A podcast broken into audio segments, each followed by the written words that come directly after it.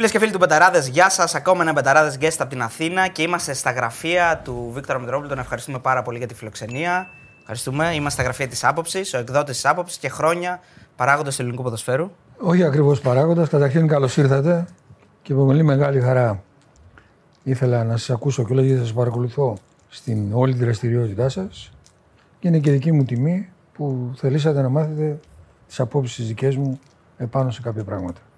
Φοβερά γραφεία να πούμε και φοβερή φιλοξενία από τον ε, κύριο Μητρόπουλο και βλέπω ότι έχετε και αρκετά έτσι, ε, βιβλία τα οποία ε, είναι και λίγο από το παρελθόν. Έτσι. Έχει και Παναθηναϊκό, έχει και ΠαΕ, έχει από όλα εδώ. Δηλαδή, έχει μια... Και Γάλλιο. Και, και Γάλλιο, ναι, σαφώς. Ναι.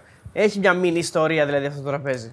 Είναι άλμπουμ κάπου με ιστορία κάποια 40 χρόνια. Είναι μεγάλες αγάπες δηλαδή εδώ; Ο Παναθηναϊκός είναι μία από τις μεγάλες αγάπες. Γιατί αγωνιστήκατε και όλα θα τα πούμε. Στον Παναθηναϊκό έπαιξα αρκετά χρόνια ποδόσφαιρο.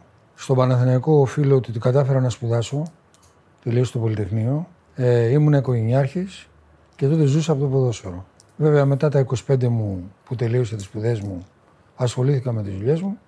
Αλλά δεν ξεχνάω τη βοήθεια που είχα και από τον κόσμο και από τη δραστηριότητά μου στο ποδόσφαιρο.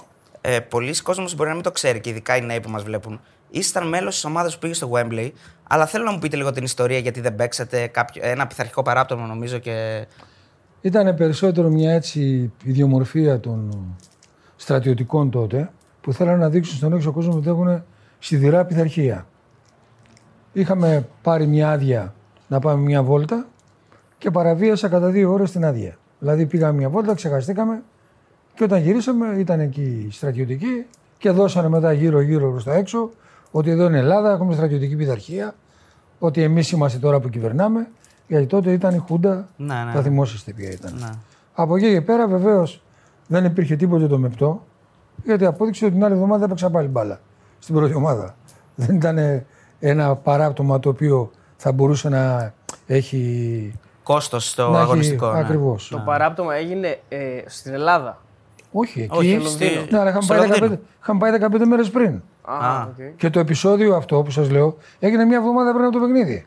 Ήταν καθαρά θέμα ε, επικοινωνιακό των συνταγματαρχών τότε για να πούνε ότι εμείς έχουμε mm. πειθαρχία. Θα παίζατε στο μάτς, αν. Ε... Δεν ξέρω. Πιστεύω ναι, γιατί επειδή εγώ είχα ένα προσόν σαν ποδοσφαιριστή. Ήμουνα πολύ γρήγορος. Ο Κάιζερ που έπαιζε έξω αριστερά ήταν σφεντόνα. Πιστεύω ότι θα με προτιμούσε το το Πούσχας, αλλά δεν είμαι και σίγουρος γιατί ο προπονητής έχει άλλα πλάνα στο μυαλό του. Πώς βιώσατε όλη αυτή την, ε, την πορεία, Δηλαδή, είναι η μεγαλύτερη πορεία που έχει κάνει ποτέ ελληνική ομάδα στην Ευρώπη. Πώς πώς τη βιώσατε και τι απαντάτε σε αυτούς που λένε ότι μπορεί ο Παναγιακό να έχει και σμπρόξιμο; Έτσι, υπάρχουν κάποιοι οι φίλοι του Ολυμπιακού ή άλλοι φίλοι που λένε ότι ξέρω εγώ. Πρώτα-πρώτα, η πορεία αυτή του Παναθηναϊκού συγκρίνεται με την πορεία που έγινε όταν το 2004 ε, πήραμε το Πανευρωπαϊκό. Μπορούμε να πούμε ότι αυτές οι δύο ήταν οι μεγάλες στιγμές που μάζεψαν τον κόσμο στα γήπεδο. Και η άλλη το 87 με το μπάσκετ. Έτσι, αυτές οι τρεις να το πω για να μην αδικήσω το μπάσκετ. Πιστεύουμε ότι τότε είχαμε μια πάρα πολύ καλή ομάδα και εγώ τουλάχιστον επειδή έζησα όλο το... Έπαιξα και σε δύο παιχνίδια από το, στα έξι του, της ε, διοργάνωσης. ναι. ε, και ε, πιστεύω ότι ήταν μια έτσι πολύ καλή εποχή, ίσως η καλύτερη που έζησε ο Παναθηναϊκός. Υπήρχαν αυτά που λένε ότι η Χούντα κυνηγούσε άλλες ομάδες, δηλαδή το ότι δεν άφηνε κάποιους άλλους συλλόγους που μπορεί να είχε μέσα αριστερούς παίκτες. Υπήρχαν αυτά εκείνη την εποχή; Όχι, βγήκανε κάτι βρώμες ότι ο διαιτητής μας ευνόησε και τα λοιπά. Μιλάω τον Παναθηναϊκό τότε. Με τον Ερυθρό Αστέρα λέμε. Ναι. ναι. Αν θυμόσαστε, γύρω στο 60-65 λεπτό, ένας μέσος του Εθνικού Αστέρα, του Ερυθρού Αστέρα, ο Κάρασιτς, έκανε ένα σουτ που ο Κωνσταντίνου χρειάστηκε να φτάσει στο Θεό για να το αποκρούσει. Αν έμπαινε αυτό το γκολ, το θέμα πρόκριση είχε τελειώσει. Λοιπόν, δεν είναι δυνατόν να πει κανείς ότι Α, δεν ξέρω κι εγώ, έγινε κάτι. Μπορεί να πει ο Παναγό δύο σύρματα παραπάνω, επειδή έτυχε ο διαιτητής να είναι Ισπανός. Σε καμία μα σε καμία περίπτωση δεν υπήρξε κάτι τέτοιο.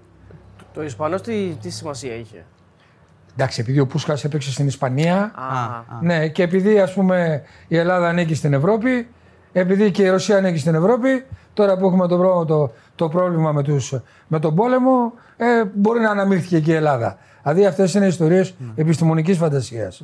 Δεν υπάρχει. Ο Άγιαξ πεζόταν όμως. Δηλαδή σε τελική, τελικό, ανάλυση, ναι. σε τελική ανάλυση, ας πούμε, πεζόταν εκείνη η ομάδα. Όχι, δεν παίζονταν. Ήταν φανταστική ομάδα. Αλλά ο Άγιαξ μπορούσε. Ε, το παίξαμε στα ίσια το παιχνίδι εκείνο. Δεν ήταν. Και παρεμπιπτόντως για τη συνέχεια δεν έπαιξα στο τελικό, έπαιξα στο, Στο πα- διπυρωτικό. στο διπυρωτικό. Ναι, ναι, με τους Ναι, Παραγουανούς. όχι, αυτό είναι και μια απάντηση σχετικά με το παράπτωμα που είπατε προλίγου. Ναι, ναι, ναι. Λοιπόν, δεν υπήρχε τίποτε τέτοιο και εκεί παίξαμε μια φανταστική μπάλα, αλλά και εκεί δεν είμαστε τυχεροί. Ε, Ουρουγουανή ήταν, η Νάσ- η Ουρουγουανή, Nacional ναι, ήταν. Ουρουγουανοί, ναι, συγγνώμη. Ουρουγουανοί. Εκείνο ήταν ωραία εμπειρία, έτσι. Δηλαδή, νομίζω διάβασα ότι 70.000 κόσμο μέσα στο γήπεδο τους, κάτι τέτοιο. 70.000 κόσμο, μια τάφρος γύρω-γύρω για να μπορούν να πηδήξουν μέσα. Να σε συνοδεύει, ήταν του Παμάρος τότε ε, στη- στο προσκήνιο. Να μας συνοδεύουν με όπλα, δεν ξέρω, καλάζνικοφ τι ήταν. Δύο τζιπ μπροστά και δύο τζιπ πίσω για να πάμε για προπόνηση. Ήταν μια ωραία εποχή. Τότε υπήρχε ένα επίπεδο στην Ουρουγάη, το ποδόσφαιρο ήταν ο Βασιλιάς πάντοτε, αλλά υπήρχαν και όλες οι, αυτές οι κινήσεις που γινόντουσαν στο νοτιοαμερικάνικο τομέα που ήταν γνωστές, ας πούμε. Ε, Κάποιος, ε, ακούγοντας τώρα το όνομά σας, το έχει συνδέσει πιο πολύ με Ολυμπιακό και λόγω του Θωμά Μητρόπουλου. Εσάς σας πειράζει αυτό, δηλαδή λέτε ότι είμαι Παναθηναϊκός, Γάλλιο προφανώς η πρώτη ομάδα, αλλά. Ε, Να σας διακόψω. Εγώ όταν έπαιζα στον Παναθηναϊκό, Ναι. με ρωτάγανε και μου λέγανε τι ομάδα είσαι και έλεγα Γάλλιο. ναι. Και μου λέγε ο Δωμάζο, ρε είσαι τρελός. Στον Παναθηναϊκό παίζεις. Λοιπόν, Ναι. το Εγάλιο είναι η περιοχή που μεγάλωσα, είναι η περιοχή που σπούδασα, είναι η περιοχή που έπαιξα ποδόσφαιρο. Πήγα 11 χρονών στα τσικό του Εγάλιο. 16 χρονών έπαιξα στην πρώτη ομάδα και 20 χρονών πήγα στον Παναθηναϊκό. Και μετά πάλι σε μια ομάδα του Γάλλου μετά τον Όχι, Παναθηναϊκό. ξαναγύρισα Ναι. στο Εγάλεο, Ναι. αλλά είχα τελειώσει τις σπουδές μου και το ποδόσφαιρο με ενδιαφέρει μόνο για να παίζω μπάλα. Μ' άρεσε να παίζω μπάλα. Και τώρα παίζω μπάλα με τα παιδιά μου. Ναι. Μ' αρέσει δηλαδή να παίζω μπάλα ακόμα. Δεν συνδεθήκατε δηλαδή, δεν, δεν ε, συνδεθήκατε οπαδικά ή φίλαθλα με τον Παναθηναϊκό; Δεν είναι θέμα το. το τώρα λέει κάποιος είμαι το ένα ή με το άλλο. Είναι μια ετικέτα. Αγαπάω την ομάδα αυτή όπως αγαπάω και το Εγάλεο. Δεν πηγαίνω στο γήπεδο, παρακολουθώ πώς πάνε. Κάνω την κριτική μου και λόγω της δουλειάς που έχω της εκδοτικής και προσπαθώ να είμαι ακριβής και δίκαιος και όσο μπορώ. Εντάξει, έχουν μια βαντούλα περισσότερο οι ομάδες αυτές. Αν και στον Αλαφούζο τα έψελνα Ναι. όταν έκανε κουταμάρες και όταν έκανε σωστά πράγματα, έλεγα τα σωστά. Το 11 όταν τα παράτησαν όλοι οι άλλοι, ο Αλαφούζος έσωσε τον Παναθηναϊκό. Μετά πήρε κάτι περίεργου βοηθούς και ο Παναθηναϊκός ήταν πάει στη Β' Εθνική. Και σώθηκε με ψήφισμα που κάνανε για τα, τα γνωστά. Η Super League τον έσωσε ουσιαστικά, ναι. Που τον έσωσε η Super League. ναι. Ε, Τώρα φαίνεται ότι έβαλε μυαλό. Πήρε τον κύριο Κομπότη δίπλα του. Οπότε. Α, είναι φίλοι, ε. Εντάξει, εγώ χιούμορ έκανα. Ο Γιάννης Κομπότης είναι ένας έμπειρος άνθρωπος. Έχει μια φιλία με τον πρόεδρο του Παναθηναϊκού και ιδιοκτήτη. Λογικό είναι να του λέει κάποια πράγματα. Εγώ δεν βλέπω κάτι το κακό σε αυτό. Καλά, λίμωνο, ναι. Ε, το παραγωγικό πότε μπήκε στη ζωή σας σαν μικρόβιο, σαν σκέψη ότι μπορώ να ασχοληθώ και με αυτό; 81 που έγιναν και οι εκλογές, υπήρχαν κάτι. Ε, το Εγάλεο ήταν. Είναι η γειτονιά μου. Όταν σταμάτησα την μπάλα, πήγαινα και προπονιόμουν με την ομάδα. Δηλαδή για να μην παίρνω κιλά. Γι' αυτό το έκανα αυτό το πράγμα. Και έβλεπα μια κατάσταση εκεί ε, λίγο περίεργη. Δηλαδή, επειδή είχα μια πείρα από το ποδόσφαιρο, έβλεπα ότι έπρεπε να γίνουν κάποια πράγματα. Ε, βρεθήκανε κανένα δύο, μου κολλήσανε. Έλα εδώ, βοήθα μας και. Και βρέθηκα 14 χρόνια πρόεδρος. σε αυτή την ομάδα. Από να πάτε να βοηθήσετε και μπλέξατε δηλαδή. Έπλεξα 14 χρόνια, έπαθα και μεγάλες ζημιές οικονομικές. Έβγαζα λεφτά και τα έβαζα στην ομάδα. Έχω διαβάσει ένα τρελό νούμερο. 40 εκατομμύρια. Εγώ όταν έφυγα, Δραχμές. έφυγα το, το 1994, έφυγα από πρόεδρος. Από το 1994 μέχρι το 1996 δούλευα και πλήρωνα χρέη που είχε δημιουργήσει η ομάδα επί προεδρία μου. Και τα οποία δεν μπορούσα να αφήσω. Δεν ήταν καμιά πλούσια ομάδα το Εγάλεο. Έβγαζα όμως λεφτά από τη δουλειά μου και προχώρησα έτσι. Όλα αυτά παρέα με τον αδερφό σας ή μόνοι σας και ξεχωριστά; Δεν είχε καμία ανάμειξη ο Θωμάς. Ο Θωμάς ανεμίχθη αργότερα, όταν εγώ δεν είχα καμία σχέση, το 98 και προχώρησε και έκανε το Εγάλεο που βγήκε στην Ευρώπη. Ό,τι για να το καταμαρτυρούν, όταν ξαναπάει το Εγάλεο στην Ευρώπη, θα ξαναδούνε αν έχουν βρει κάποιον άλλον, θα τον συγκρίνουν με τον Θωμά τον Μητρόπουλο. Και δεν ξέρω τι θέλουν να πούνε. Ο καθένας έχει δικαίωμα να λέει ό,τι θέλει. Εκείνο που ξέρω είναι ότι αυτός οδήγησε την ομάδα στην Ευρώπη. Μια μεγάλη ομάδα τότε να πούμε έτσι. Δηλαδή Ναι, με- πολύ καλή ομάδα. Πολύ καλή σίγουρα, ομάδα πολύ αυτό. καλή, εννοώ, Με ναι. καλούς παίκτες. Τα ονόματα είναι γνωστά γιατί τα προλάβαμε και εμείς ακόμα που ήμασταν πιο μικροί. Εντάξει, Αγρίτης, Κοπελίτης κτλ. Ήταν μια πολύ καλή ομάδα. Εντάξει, μιας και φτάσαμε τώρα σε αυτό το σημείο με να, να συζητάμε για τον αδερφό σας, είναι αλήθεια ότι θέλετε ή προσπαθήσατε κατά τη διάρκεια της πορείας σας και εσείς και ο ίδιος και ο, ο Θωμάς να, να λέτε ότι Α, εγώ είμαι κάτι διαφορετικό, Α, εγώ είμαι κάτι άλλο. Δηλαδή ότι δεν θέλετε να είστε. Να, να Πολλοί ταυτίζετε- σας ταυτίζαν, Ναι, δηλαδή. ναι, γιατί σας Όχι, δεν ταυτίζαν. το λέμε. Είμαστε κάτι το διαφορετικό. Έχουμε διαφορετική φιλοσοφία και αυτό φάνηκε από την πρώτη στιγμή. Τον αγαπάω, είναι αδερφός μου, τον στηρίζω και θα τον στηρίζω πάντοτε, αλλά εγώ έχω μια άλλη αντίληψη για την μπάλα από ό,τι είχε εκείνος. Και αυτό απεδείχθη στην πορεία. Σας πω κάτι άλλο. Ο Θωμάς είχε και έχει μια στενή σχέση με τον Σοκράτη τον Κόκαλη. Και εγώ τον εκτιμώ τον Κόκαλη κτλ. Από κάποια δημοσιεύματά μου, τα οποία εν πάση περιπτώσει δεν ήταν και ακριβή, απεδείχθη στην πορεία, ο Κόκαλης ασκήθηκαν δύο διώξεις. Ο οποίος άνθρωπος θα δόθηκε. Και το φέρνω σαν παράδειγμα για όσους σκέφτονται ότι εγώ ταυτίζομαι. Εκτιμώ τις προσπάθειες που έχει κάνει. Δεν, δεν εγκρίνω κάποιες άλλες που μπορεί να έχει κάνει. Αλλά σε καμία περίπτωση είναι κάτι το διαφορετικό. Άλλες πορείες δηλαδή. Βεβαίως είναι Διαφορετικές άλλες πορείες. πορείες. Εσείς βγήκατε στο προσκήνιο, δηλαδή αναλάβατε και θέσεις εκτός από ε, πρόεδρος στο Γάλλο, ήσασταν και πρόεδρος στο ελληνικό ποδόσφαιρο, όπως μπορούμε να πούμε στην ΕΠΑΕ. Ε, ήμουνα στην UEFA, ήμουνα UEFA, σε ναι. πάρα πολλά πόστα. Στην τέτοια. ΕΠΟ, αντιπρόεδρος. να. Από όλα αυτά, τι σας έχει μείνει, Δηλαδή, τώρα η πρώτη σκέψη που λέμε ότι ήμουνα στην ΕΠΑΕ, ήμουνα στην αντιπρόεδρο στην ΕΠΟ, λίγο είχα τα νήματα, κινούσα τα νήματα. Ήταν μια, ε, σχέση, μια, μια θέση δύναμης, ήταν μια θέση ε, η οποία μπορούσε να αλλάξει πράγματα; Δηλαδή, πώς το προσεγγίζατε; Ήταν μια, λέση, μια θέση που μπορούσε να αλλάξει πράγματα και εγώ παρότι δεν είναι και σωστό να περιαυτολογεί κανείς, μπορώ να πω ότι άλλαξα πράγματα.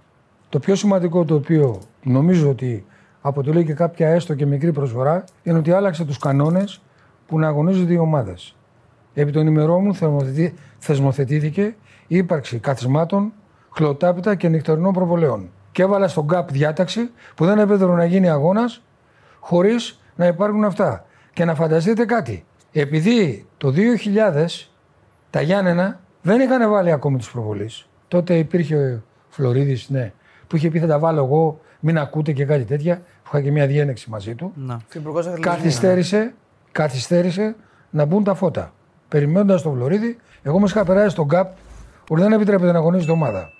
Αρχίζει το πρωτάθλημα και για δύο Κυριακές τα Γιάννενα παίζανε στην Πάτρα. Δεν το επέτρεπε ο ΚΑΠ.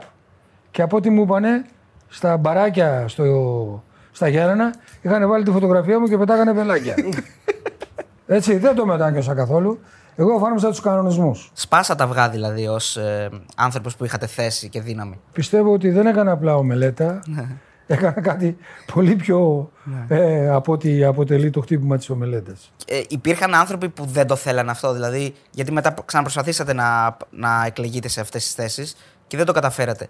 Τι έγινε και δεν σας αφήσαν ξανά να βγείτε μπροστά. Το θέμα του όταν εγώ ήμουν στο ποδόσφαιρο, είχε δημιουργηθεί μία, θα έλεγα, αντίθετη γνώμη της τότε κυβέρνησης του Πασόκ με τον Σοκράτη τον Κόκαλη.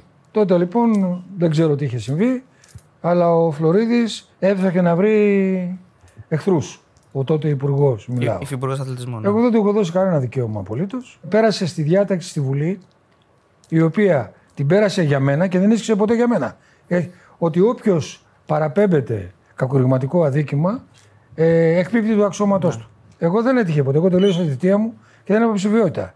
Αυτό ισχύει μέχρι σήμερα. Τότε λοιπόν υπήρχε μία θέση του Υπουργού που ήθελαν να, να κοντίνουν τον κόκαλη, να το πω έτσι έξω ανοιχτά. Βέβαια μετά άλλαξαν τα πράγματα και δεν χρειαζόταν να κοντίνουν και βέβαια ο κύριος Κόκαλης ψήλωσε. Να. Δεν χρειάστηκε να κοντίνει. Αλλά Πάμε, σας λοιπόν, πήραν οι σφαίρες δηλαδή που λέμε. Όταν λοιπόν εγώ κάποια στιγμή το 2009 έβαλα υποψηφιότητα, το 2005 που έμεινα για ένα διάστημα με τον Λικουρέζο, γιατί τότε ο, ο Αλέξανδρος Λικουρέζος μου ζήτησε να μπω στη διοίκηση για να τον βοηθήσω. Είχαμε μια αρμονική συνεργασία και τότε φτιάχτηκαν γήπεδα.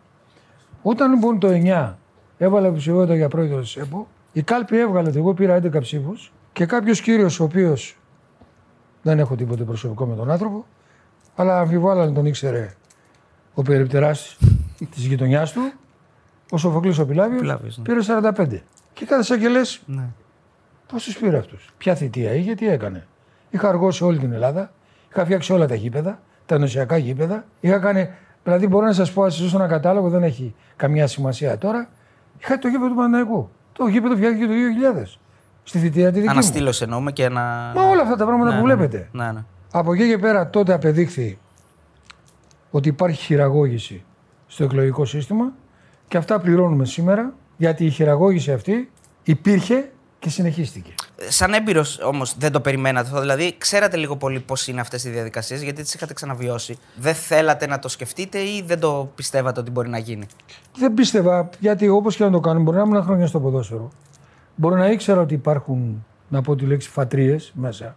Αλλά κάποια στιγμή όταν είδα ότι έχω στην υποψήφιο κάποιον άνθρωπο ο οποίος είχε μηδενική παρουσία και όταν εγώ προερχόμουν από μια θητεία 20-30 ετών και είχα δώσει δείγματα γραφής, καταρχήν εμένα στη θητεία μου με ψήφισαν μόνο οι μικρές ομάδες.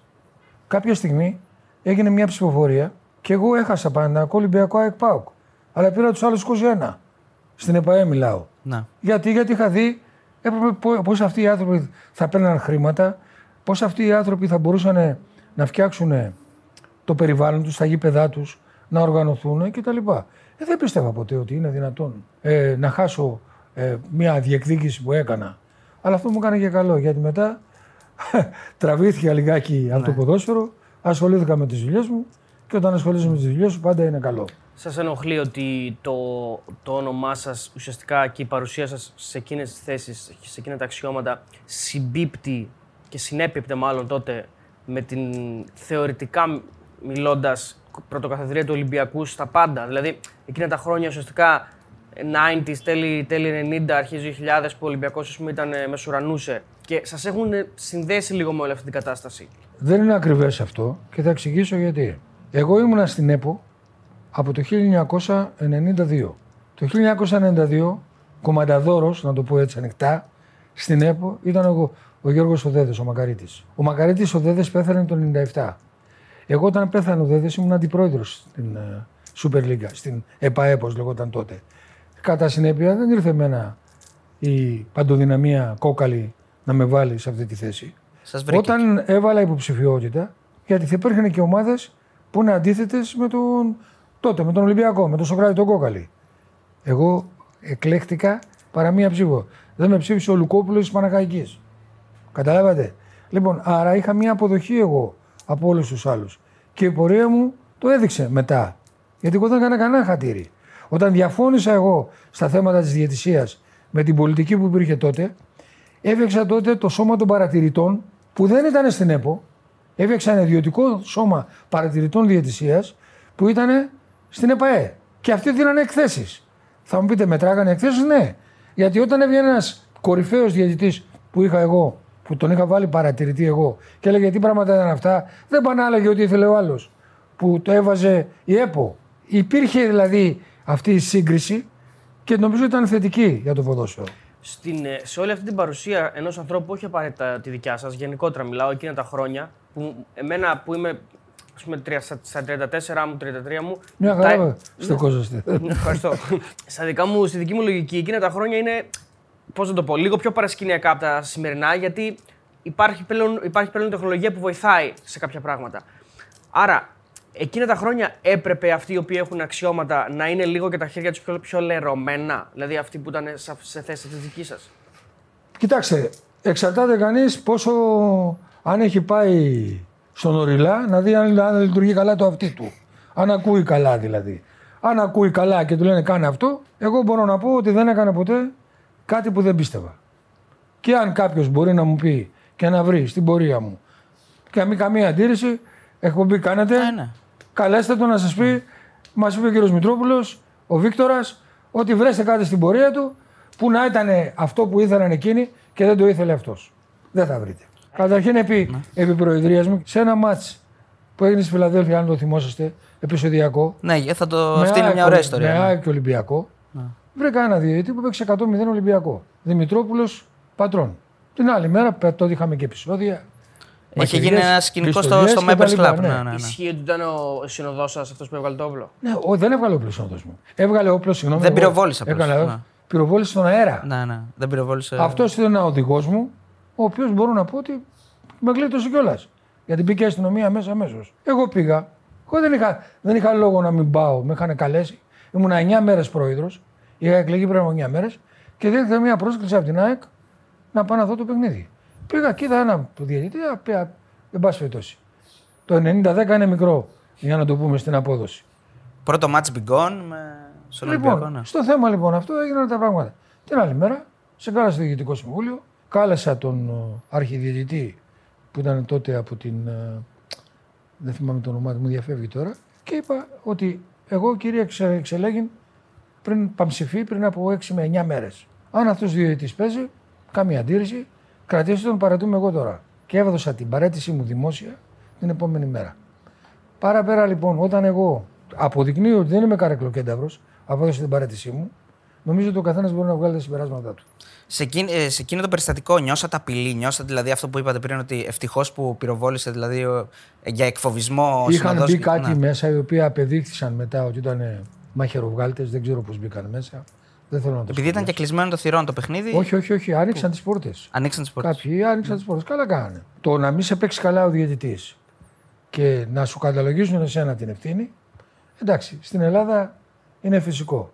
Εγώ όμως δεν το δέχτηκα αυτό. Και την άλλη μέρα απόδειξα έμπρακτα ότι εγώ δεν ταυτίζομαι με κάποιους. Ο δε τότε Γιώργος Βαρδινογιάννης του Παναθηναϊκού γύρισε και είπε Αποκλείται να το ήξερε ο Βίκτορας. Γιατί αν το ήξερε δεν θα πήγαινε στο γήπεδο. Αυτό θέλω να θα ρωτούσα. Ήταν λάθος σας η τελική ανάλυση που πήγατε. Δηλαδή, Καθόλου. Ναι. Δεν το μετανιώνετε. Δηλαδή. Καθόλου γιατί να το μετανιώσει; Θα έπρεπε εγώ να φανταστώ ότι θα υπήρχε ένας διαιτητής. Δεν με ενδιαφέρει ποιος και γιατί και πού όλα αυτά θα παίξει. Και έκανα αυτό που έπρεπε να κάνω. Εισηγήθηκα τη διαγραφή του, όχι εισηγήθηκα, αποφάσισα τη διαγραφή του και αυτός ο διαιτητής δεν ξαναπέξει. Η ερώτηση που όλοι αυτοί που μας βλέπουν θα θέλουν να κάνουν, υπήρχε παράγκα στο ελληνικό ποδόσφαιρο τότε; Είναι, είναι δόκιμος όρος αυτός; Πρέπει να το πιάσουμε το θέμα από την αρχή. Να. Αλλά επειδή βλέπω ότι έχετε και ώρα, Ναι, ναι, ναι, εδώ. έτσι δεν εγκολίεστε. Όλη τη μέρα μαζί σας. λοιπόν, από την ημέρα που έγινε το επαγγελματικό ποδόσφαιρο, το 1979 και μετά, το θέμα της διαιτησίας και μέχρι σήμερα είναι αυτό το οποίο απασχολεί το ποδόσφαιρο. Οι διαιτητές ανήκουν σε κάποιες ποδοσφαιρικές ενώσεις, από τον Εύρο μέχρι το Τέναρο που λέμε. Εκεί εκλέγονται οι πρόεδροι των ενώσεων.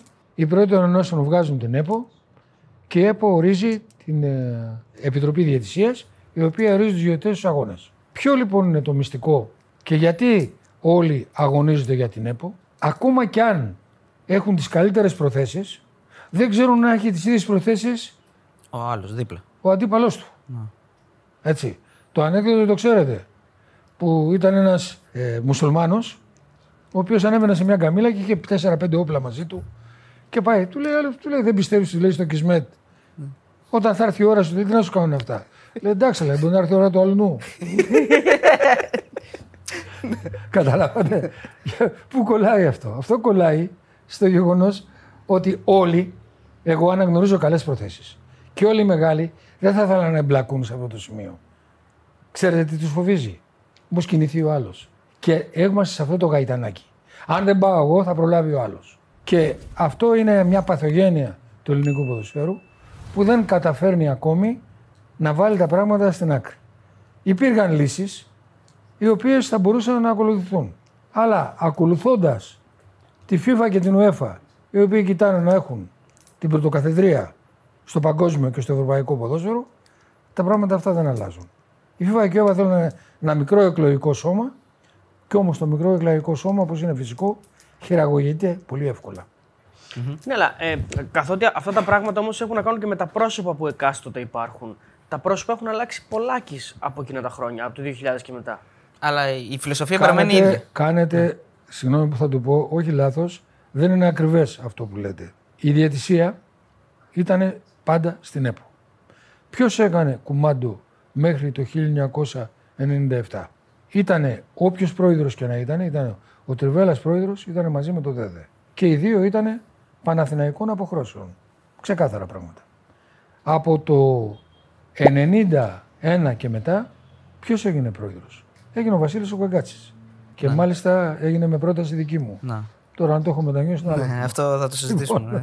Λοιπόν, ο Βασίλης ο Καγκάτσης στηρίχτηκε από την πλευρά του Ολυμπιακού. Το ξέρουν όλοι αυτό το πράγμα. Στη συνέχεια έμεινε πρόεδρος μέχρι το 9. Μέχρι το 12 μπήκε ο Πιλάβιος. Έφυγε ο Πιλάβιος, ήρθε ο Σαρής. Το 16 μπήκε μια επικοντονή, μια παιδικούσα επιτροπή που ήταν ο Δρόσος και μετά εξελέγει ο Γραμμένος. Ο Γραμμένος από ποιον στηρίχθηκε. Ο Γραμμένος στηρίχθηκε από τον ΠΑΟ και από την ΑΕΚ. Φυσικό λοιπόν οι ενώσεις οι οποίες είχαν την πλειοψηφία είχαν και τον πρώτο λόγο σε όλες τις επιλογές. Αυτή η στάνη αυτό το τυρί βγάζει. Πολύ απλά. Όποιος μπορεί να επηρεάσει, εγώ θα πω θετικά. Δεν είναι κατά ανάγκη όλοι να έχουν το χέρι και να τα παίρνουν, να το πω λαϊκά. Όποιος καταφέρει να, ούτε για να χειραγωγήσει, να εκλέξει το, ε, το, το σώμα που είναι η διοίκηση της ΕΠΟ, την Εκκληστική Επιτροπή, έχει τον πρώτο λόγο στις επιλογές. Πάει ο πρόεδρος της Ένωσης, του λέει: Έχω ένα καλό διαιτητή, βάλτονε. Αν τον έχει ψηφίσει, σταθμίζει, τον βάζει. Και λέγει ιστορία. Σας ακούγεται κάτι φυσιολογικό αυτό, δηλαδή το να μπλέκονται οι ομάδες, επαγγελματικές ομάδες, οι ΠαΕ, δηλαδή στο ποιοι θα βγαίνουν στις ενώσεις. Δηλαδή αυτό είναι normal. Μα πάτε γινόταν αυτό; Ναι, αυτό, αυτό όμως δεν το Όχι, κάνει δεν και είναι σωστό. normal. Αλλά αυτό είναι θέμα της πολιτείας. Όταν κάποια στιγμή με συζήτηση και με εισήγηση δική μου στο Γιώργο τον Ορφανό, τον Υπουργό Αθλητισμού τότε, έθεσε και αυτός το 93-94, έθεσε και αυτός το ίδιο ερώτημα. Και επειδή είχαμε μια συνεργασία, ήμουνα στο Διοικητικό Συμβούλιο, μιλάω στο, της ΕΠΑΕ, του είπα δεν πρόκειται να κάνεις τίποτε αν δεν αλλάξει τον εκλογικό νόμο. Του μιλάω τον νόμο που εκλέγονται οι σύμβουλοι. Έβαλε λοιπόν, αντί να υπάρχουν 54 ψήφοι, που είναι οι 54 ενώσεις, 52 είναι νομοί, η Αθήνα και η Πειραιάς έχουν διπλή ψήφο. Έπαιρνε να, να ψηφίζουν 400 άτομα. Μάλιστα. Σωστό νομοσχέδιο, το πέρασε. Δεν εφαρμόστηκε ποτέ. Γιατί πεταχτήκαν κάποιοι άλλοι, ο κύριος Λιάννης, και είπαν δεν πρέπει, θα μας πετάξουν απ' έξω και θα κάνουν και δράνουν. Άρα το 96 ξαναγύρισαν στα ίδια. Κάποια στιγμή το πήγαν στους 150 εκλέκτορες και μετά το γύρισαν τώρα και είναι στο 71. Ήρθε λοιπόν, η κάλεσε η κυβέρνηση εδώ τότε, τώρα το 2020, τη FIFA και την ΟΕΦΑ με την περίφημη ολιστική. Ωραία τα φαγητά, ωραία τα δίπλα στο Μαξίμου, ωραία τα υποσχετικά. Διαφορά ποια είναι. Δεν ακούμπησε κανείς το εκλογικό θέμα. Ναι, την ουσία του προβλήματος. Και να φτάσουμε λοιπόν στο τελικό συμπέρασμα, αν δεν αλλάξει αυτή η μορφή εκλογής της ΕΠΟ, δεν υπάρχει περίπτωση τίποτε να αλλάξει στο ελληνικό ποδόσφαιρο. Γιατί; Γιατί χειραγωγούνται εύκολα. Και θα περιορίσω τη λέξη χειραγωγούνται στο ποιοι θα εκλεγούν. Είναι πάρα πολύ εύκολο. Επηρεάζονται, ας πούμε. Ναι. Πάρα πολύ εύκολο. Δέκα θα μπουν στο Διοικητικό Συμβούλιο της ΕΠΟ, άλλοι δέκα θα μπουν σε επιτροπές, άλλοι δέκα θα πάρουν ε, κάποια χρήματα για τα γήπεδά τους, για την ενίσχυσή τους. Τελείωσε η πλειοψηφία. Ε, μια απλή ερώτηση που μπορεί να, να κάνει ο κάθε φίλαθλο και γενικά συζητιέται αυτό το πράγμα είναι πώς ότι στην περίοδο του Παντοκρατορίου του Ολυμπιακού ο Ολυμπιακός έπαιρνε συνεχώς τα πρωταθλήματα και τώρα που υποτίθεται θεωρητικά, σύμφωνα και με αυτά που είπατε, έχει αναλάβει ο Πάουκ και η ΑΕΚ, πάλι ο Ολυμπιακός παίρνει πρωταθλήματα. Πώς έχουν καταφέρει αυτό το πράγμα, ας πούμε; Ακούστε κάτι. Οι αριθμοί μιλάνε μόνοι τους. Ο Ολυμπιακός πήρε, αν θυμάμαι τότε, 11 πρωταθλήματα, αν θυμάμαι καλά. Είναι ζήτημα να αμφισβητούνται με την ευρεία έννοια τα δύο. Τα 9 τα έπαιρνε με 20 βαθμούς διαφορά. Είχε την καλύτερη ομάδα και λέω ότι μπορεί σε ένα-δύο να έπαιξε κάποιο ρόλο ένα σφύριγμα. Μια αποβολή δεν ξέρω τι. Αλλά έχει την καλύτερη ομάδα. Όταν έχεις την καλύτερη ομάδα δεν σε σταματάει κανείς. Και όταν έχεις την καλύτερη ομάδα και έχεις 19 βαθμούς. Λέω κάτι άλλο. Πέρσι ακούγονται φωνές. Φωνάζει ο Πάοκ, φωνάζει η ΑΕΚ, φωνάζουν όλοι. Με πόσους διαφορού το πήρε διαφορά; Με ένα Ολυμπιακό που παραπατούσε. Στο... Με πόσους βαθμούς το πήρε διαφορά; Πολλούς. Δεκ- ε, Όχι, παραπάνω. παραπάνω. Ό,τι και να έκανε, Α, δεν ό,τι, ό,τι καμπύλη, ό,τι κοιλιά και να έκανε μετά, φτάσαμε στο σημείο να έχει 19 βαθμούς διαφορά. Τι σημαίνει αυτό; Σημαίνει ότι πέρσι ο Ολυμπιακός είχε καλύτερη ομάδα από τους άλλους. Μιλάνε οι βαθμοί. Το ίδιο ήταν και επί κόκαλη. Αν υπάρχουν κάποια κενά, ναι, υπάρχουν κάποια κενά. Υπήρχαν κάποια σφυρίγματα, ναι, υπήρχαν κάποια σφυρίγματα. Αυτά είναι μέσα όταν ξέρεις ότι αυτή η ΕΠΟ δεν θα σε πουλήσει. Και άμα χρειαστεί θα είναι στο πλευρό σου. Παίζεις και με άλλη ψυχολογία. άρα, α- άρα θεωρείται επιτυχημένη τη θητεία του κ. Γκαγκάτση στη... ως πρόεδρος της ΕΠΟ τότε; Πλήρως αποτυχημένη. Αποτυχημένη. Πλήρως. Ο Βασίλης ο Γαγκάτση κατάφερε τότε, επί προεδρίας του, να έχουμε το μεγαλύτερο αθλητικό γεγονός. Να πάρουμε το πανευρωπαϊκό. Πώς εξελίχθηκε αυτό μετά; Άρα σε αυτό το Πώς τομέα. έγινε αυτό το κεφάλαιο, Πού το εξοδέψαμε αυτό το κεφάλαιο; Σας θυμίζω, το 2009 έγιναν εκλογές στην ΕΠΟ. Εξελέγει Παμψηφί, ελήψη άλλου, δεν έβαλε κανένας βιβλιότητα και μετά από δύο μήνες παρατήθηκε. Δεν παρατείται κανείς έτσι. Επειδή είσαστε και λίγο ψάχνετε τα πράγματα, ψάξτε να το βρείτε. Άρα ουσιαστικά ε, ε, έχει μερίδιο ευθύνης αυτός ή όλο είναι θέμα των ποδοσφαιριστών και του Ρεχάγκελ τότε; Έχει μερίδιο ευθύνης η ΕΠΟ επιτυχίας. Εννοώ ε, πιστώνεται την επιτυχία; Φυσικά. Εγώ δεν θα τον αδικησω Άφησε το Ριχάγκελ, του έδωσε τα ενία και ήταν δίπλα του. Και αυτό ήταν θετικό. Ο Βασίλης, για να πω τη λέξη την άσχημη, τα σκάτωσε μετά το Πανευρωπαϊκό. Είχε ένα κεφάλαιο στα χέρια του, συμμετείχε και ο ίδιος. Θα έπρεπε αυτό το κεφάλαιο να το εκμεταλλευτεί και να το φτάσει στα ουράνια. Τότε δεν πιανόμαστε. Ό,τι και να λέγαμε γινότανε. Καταλάβατε, ό,τι να έλεγε εννοώ Ναι, το ναι. ποδόσφαιρο. Γινότανε. Δεν το εκμεταλλεύτηκε. Και, και επίσης η αποτυχία είναι και ότι διαλύθηκε και αυτή, αυτό το καλό κλίμα μετά από λίγα χρόνια και στην εθνική. Εντάξει, κοιτάξτε, μετά η εθνική έγιναν άλλα πράγματα. Να. Και ακόμη και σήμερα που μιλάμε. Δεν έχουν το κουράγιο στην ΕΠΟ ακριβώς γιατί υπάρχει συγκεκριμένος τρόπος εκλογής τους να πούν τι θέλουμε. Θέλουμε να φτιάξουμε εθνική ομάδα. Για να φτιάξουμε εθνική ομάδα πρέπει να έχουμε Έλληνες ποδοσφαιριστές. Στα τελευταία παιχνίδια που η εθνική μας έκανε τις νίκες, πέντε νίκες, έπαιξαν μόνιμα 9 Έλληνες της Αλοδαπή, Που παίζουν σε ομάδες του εξωτερικού εννοείται. ναι, Ναι, ναι. που παίζουν στο εξωτερικό. Παίξαν δύο στη βασική εντενία, ο, στη βασική εντεκάδα και ένας μπήκε αλλαγή, ο Μάνταλος. Έτσι. Αυτό είναι κατάντημα. Και δεν είναι κατάντημα για τους συγκεκριμένους αγώνες που πήραμε. Είναι κατάντημα γιατί χάναμε από τις νήσες Φερόες, χάναμε από τη Μάλτα, κάναμε τέτοια πράγματα. Ποιο θα ήταν η λύση; Η λύση θα ήταν να περάσουν, λέγω, τρεις ή τέσσερις Έλληνες Υποχρεωτικά. υποχρεωτικά στην εντεκάδα.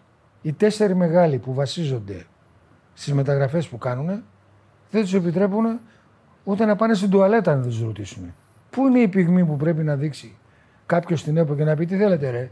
Εγώ θέλω να φτιάξω το ποδόσφαιρο. Για να φτιάξει το ποδόσφαιρο να παίζουν Έλληνες.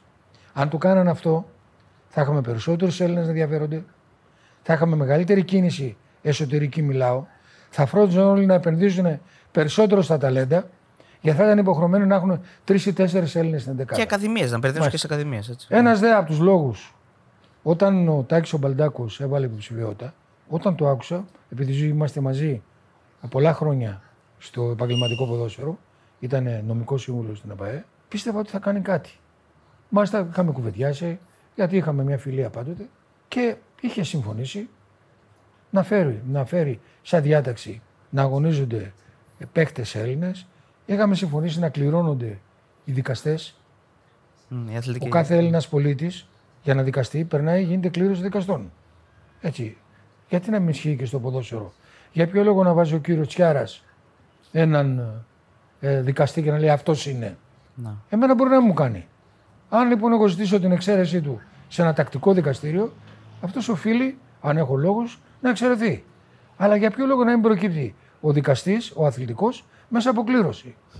Συμφωνείτε, ή μάλλον ποια είναι η δική σας στάση σε αυτό το οποίο λέγεται γενικότερα ότι δεν υπάρχουν πολλοί άνθρωποι του ποδοσφαίρου σε αυτές τις θέσεις; Τι εννοώ ποδοσφαίρου; Άνθρωποι οι οποίοι παίξανε και ξέρουν τα προβλήματα και ίσως να μπορούν να τα, να τα επικοινωνήσουν καλύτερα από ανθρώπους οι οποίοι δεν παίξανε ποτέ. Δεν λέω τώρα προφανώς, εσείς παίξατε. Μιλάω για ανθρώπους που γενικά είναι σε Και εδώ τέτοιες έρχεται θέσεις. και το γεγονός ότι ο Ζαγοράκης Και είναι, έμεινε δύο, προεκτείνεται με το Ζαγοράκη. δύο με το μήνες Ζαγοράκη, ναι. και έφυγε. Ναι. Το παράδειγμά σας που μπορώ να αναφερθώ και να σας πω την άποψή μου είναι αυτό που έγινε στις τελευταίες εκλογές. Τελευταίες εκλογές που εξελέγει ο. στις πρώτες συγγνώμη, Να. που εξελέγει ο Ζαγοράκης, βάλανε υποψηφιότητα και άλλοι πέντε διεθνείς. Ο Καφές, ο. του Άρη, ο Χαριστέας, έτσι και παιδιά τα οποία έχουν παίξει και έχουν σηκώσει την Ελλάδα πάρα πολύ ψηλά. Ξέρετε πότε βάλανε υποψηφιότητα τα παιδιά αυτά. Δύο ώρες πριν, γίνει, πριν κλείσει η κάλπη. Όταν βάζεις, πας δύο ώρες πριν κλείσει η κάλπη, είναι σαφές ότι κάποιος σου υποδεικνύει να πας. Δηλαδή, κάποιοι σκέφτηκαν να βάλουν προμετωπίδα την ακτινοβολία που που έχουν αυτοί οι ποδοσφαιριστές. Αλλά και αν ακόμη είχαν πάει και πιο νωρίς, δύσκολα θα έφευγαν. Ξέρετε γιατί; Γιατί δεν έχουν ψήφους στις ενώσεις. Ο πρόεδρος της X Ένωσης δεν θα πήγαινε να ψηφίσει τη. Δεν λέω εγώ τώρα, τη Πελοποννήσου. Μιας ένωσης της Πελοποννήσου. Να ψηφίσει το Χαριστέα. Γιατί θα σκεφτόταν ότι αυτό το λαμπρό παιδί με τόσες επιδόσεις που είναι και στο Δήμο, νομίζω. Ε, Στην εκεί περιφέρεια. Στην περιφέρεια. Μπορεί να διοικήσει. Γιατί, γιατί δεν το ήξερε καν. Ούτε δεν το ήξερε καν. Δεν έγινε μια προβολή να πεις ότι έχω εκλογές σε πέντε μήνες Οι και ιδέες να μου είναι γυρίσει αυτές, ναι. Κάποιο και να παρουσιάσει την προσωπικότητά του. Να πει κύριε, κατεβαίνω, θα εκλεγώ, θέλω να εκλεγώ. Οι θέσεις μου είναι αυτές για το ποδόσφαιρο. Ποιες είναι οι δικές σας, όπως γίνεται σε αυτές τις διαβουλεύσεις. Αλλιώς είναι λοιπόν να παίρνεις ανθρώπους που πραγματικά μπορούν να προσφέρουν και αλλιώς είναι να παίρνεις τους παλιούς ποδοσφαιριστές μόνο και μόνο σαν βιτρίνες. Ο Ζαγοράκης βρέθηκε επειδή ήταν και κυβερνητικός τέλεχο, υπεδείχθηκε από την κυβέρνηση και για αυτούς που έχουν κουμάντο, για την ΑΕ για τον ΠΑΟΚ, ήταν βούτυρος στο ψωμί τους. Θα έκαναν το χατήρι της κυβέρνησης και θα έκαναν, θα έκαναν κουμάντο αυτοί. Έγινε και το ένα και το άλλο. Τον αποδέχτηκαν όλοι, από ό,τι θυμάμαι όμως γενικά. Και- Δεν- και οι υπόλοιποι τον αποδέχτηκαν. Συγγνώμη, ποιοι βγήκαν εσύ; Ποιοι, ποιοι, ποιοι θα συνδικούσαν μαζί του; Τον αποδέχει ο Πάοκ και η ΑΕΚ. Αλλήμον αν δεν τον αποδεχόταν ο Πάοκ, υπήρξε σημαία του. Αλλήμον αν δεν αποδεχόταν η ΑΕΚ, αλλά εκ του ασφαλούς. Για τον Ζαγοράκης θα ήταν η Σακελαροπούλου τη ΕΠΟ. Καταλάβατε; Τυπική η παρουσία του ήταν. Ακριβώς. Ό,τι ρόλο θα έχει η Σακελαροπούλου στην κυβέρνηση, τη διακυβέρνηση της χώρας επί Μητσοτάκη, θα έχει ο Ζαγοράκης στην ΕΠΟ. Θα ήταν η Σακελαροπούλου στην ΕΠΟ. Το κουμάτο θα κάνανε άλλα 16. Ένα, δύο, τρία, ή δεν περνάει, σηκώθηκε και έφυγε. Άρα καλά έκανε. Μα ένα λεπτό. Όταν πήγε δεν το ήξερε. Το Ζαγοράκη τον έβαλε η κυβέρνηση. Καθαρά 100%. Όταν όμως έβαλε η κυβέρνηση, οι άλλοι τε- τρύπαν τα χέρια τους. Και ο Πάου και η ΑΕΚ. Σλεκάνουμε και το χατήρι της κυβέρνησης και δικούμε εμείς. Το χατήρι της κυβέρνησης, για να καταλάβω, το λέτε του Ολυμπιακού δηλαδή. Όχι. Α, όχι. όχι. Ο- Γιατί Η ο Ολυμπιακό κυβέρνηση- όλο αυτό που είναι. Η κυβέρνηση, η κυβέρνηση ήθελε να βάλει ένα πρόσωπο με ακτινοβολία. Και ο Ζαγοράκης δεν ήταν του Ολυμπιακού. Άρα ο Ολυμπιακός τον αποδέχτηκε. Παρότι δεν ήταν δικός Και του. τι θα κάνω, θα μπορούσαμε να μην τον αποδεχτεί; Ναι, δεν μπορούσε να μην τον ψηφίσει. Για ποιο να μην το πιάνει, τον ψηφίσει ποιος; Μα δεν είχε λόγο να πάει αντίθετος. Μα Δεν είχε λόγο να δεν πάει είχε και απέναντι. αντίπαλο νομίζω. Δεν είχε, δηλαδή δεν είχε κανένα λόγο να μην τον ψηφίσει. Γιατί αν δεν ήταν ο Ζαγοράκης, ήταν ένας άλλος Ζαγοράκης. Πάλι οι άλλοι. δι- Δεν ήταν το, το, το εκλογικό σώμα σαφώς ε, υπό την εύνοια τη δική τους. Θα ήταν, Υπό την ναι. έγκριση τη δική τους. Αλλά άλλο, άλλο να βγαίνει κάποιος πανψηφίκ ή άλλο να λέει ο Ολυμπιακός ότι θεωρώ ότι αυτός δεν μου κάνει. Συγγνώμη, Ναι. είναι ετικέτες αυτά. Ναι. Δεν παίζουν ρόλο. Ο άλλος κοιτάει την ουσία. Τι θα γίνει και τι δεν θα γίνει. Μπορούν αυτά τα πρόσωπα τα οποία παίξαν ποδόσφαιρο να υπηρετήσουν τέτοιες θέσεις; θα μπορούσαν όταν έχουν βολιδοσκοπηθεί εγκαίρως, όταν μπορούν να έχουν τις απόψεις, δεν έχουν όλοι τις απόψεις. Δηλαδή, εγώ ας πούμε στην εποχή που ήμουν στο ποδόσφαιρο, έτυχε να είμαι συμπέκτης με τον Αριστή τον Καμάρα. Ο Καμάρας θα μπορούσε να προσφέρει τα μέγιστα. Ανεξάρτητα ο άνθρωπος είναι μεγάλος σε ηλικία, έτσι εύχομαι να είναι καλά, αλλά ο Καμάρας θα μπορούσε να χρησιμοποιηθεί απίστευτα. Στη θητεία μου, στην προεδρία μου, έκανα τα δύνατα να τον βάλω στο διοικητικό συμβούλιο. Και το κατάφερα. Μπήκε ο Καμάρας στο διοικητικό συμβούλιο. Γιατί, Γιατί ήξερα πόσα πράγματα μπορεί ο Αριστίδης να προσφέρει. Σαν τον Αριστίδη υπάρχουν πολλοί ποδοσφαιριστές. Αυτούς όμως τι κάνεις, τους ξεχωρίζεις, τους βάζεις σε ένα στικάκι που λένε και κοιτάζεις να τους πεις: Ελάτε, παιδιά, κάντε, ράντε κτλ. Να βοηθήσετε. Δεν παίρνεις πέντε ονόματα και τα βάζεις μία ώρα πριν λήξει η προθεσμία. Όχι, το ρωτάω γιατί τέτοιου είδους θέσεις θέλουν και λίγο μια διαφορετική, ένα διαφορετικό υπόβαθρο. Πρέπει να είσαι και λίγο τεχνοκράτης, να αντιλαμβάνεσαι κάποια πράγματα, να είσαι μέσα στις εξελίξεις. Αυτός σας είπα. Αυτός σας είπα ότι χρειάζεται μία προεργασία, μία προεπιλογή. Σε ένα, δελ- σε ένα διοικητικό συμβούλιο, σε μια εκτελεστική επιτροπή δεν θα είναι όλοι οι ποδοσφαιριστές. Ναι, αλλά Θα γίνει ένα. θέλουμε μείγμα. πρόσωπα όμως τα οποία να παίρνουν και αποφάσεις. Δηλαδή ενώ να έχουν το υπόβαθρο να παίρνουν αποφάσεις και να Το βλέπουν και υπόβαθρο- μπροστά. Το υπόβαθρο, αν αυτά τα πρόσωπα έχουν εκλεγεί από ένα σώμα εκλεκτόρων, το οποίο δεν είναι δυνατόν να, απογειωθεί, να, το, να, να ελεγχθεί, θα έχουν επιτυχία. Για ποιο λόγο ο πρόεδρο, τώρα πάω σε άλλο επίπεδο, αλλά είναι συναφές. Για ποιο λόγο ο πρόεδρος της Μπαρσελόνα κοιτάζει να είναι σωστός να κάνει πράγματα; Γιατί αν δεν κάνω λάθος, έχει 160.000 μέλη. Θα ζητήσει Λογοδοτεί, ψήφο, ναι, λογοδοτεί, Θα ζητήσει ναι. ψήφο Κατά, μετά. ε, ε, έτσι δεν είναι. Λοιπόν, Είναι δυνατόν η Μπαρσελόνα που είναι κάποια έτη τόσα από εμάς να έχει 160.000 και εμείς να έχουμε ένα εκλεκτό σώμα που μπορεί κανείς να το αποδηγετήσει ανοιγοντα τα μάτια του; Με τον Παλτάκο τώρα τι συμβαίνει και με όλες αυτές τις ανακοινώσεις και με την κόντρα με τον, με, με, με το Μαρινάκι και με την ΑΕΚ που για το διαιτητή, με τον Παναθηναϊκό, με τον Βούλγαρο. Όλα. Δηλαδή ο Μπαλτάκο τώρα τι ακριβώς κάνει αυτή τη στιγμή στο Ο Μπαλτάκο για μένα προσωπικά είναι μια μεγάλη απογοήτευση. Μεγάλη. Όταν ο Μπαλτάκο πήρε τη θέση του γραμμένου, εγώ πίστεψα ότι μπορεί να αλλάξουν πολλά πράγματα στο ποδόσφαιρο. Γιατί, γιατί έχει προσωπικότητα, είναι δικηγόρος, έχει κάνει συνεργατικέ θέσεις, θα μπορούσε να πετύχει πάρα πολλά πράγματα. Σας είπα, κάναμε κάποιες συζητήσεις. Στι συζητήσεις αυτές, όχι μόνο συμφώνησε, δηλαδή ανταλλάξαμε απόψεις. Προς Θεού δεν του επέβαλα εγώ να κάνει κάτι. Τα είπε και στην τηλεόραση. Βγήκε στον, στην εκπομπή του Κυριάκου του Δωμαίδη και είπε: Θα φέρω στη Γενική Συνέλευση να κάνουμε κλήρωση δικαστών. Θα κοιτάξω να ανεβάσω τα οικονομικά.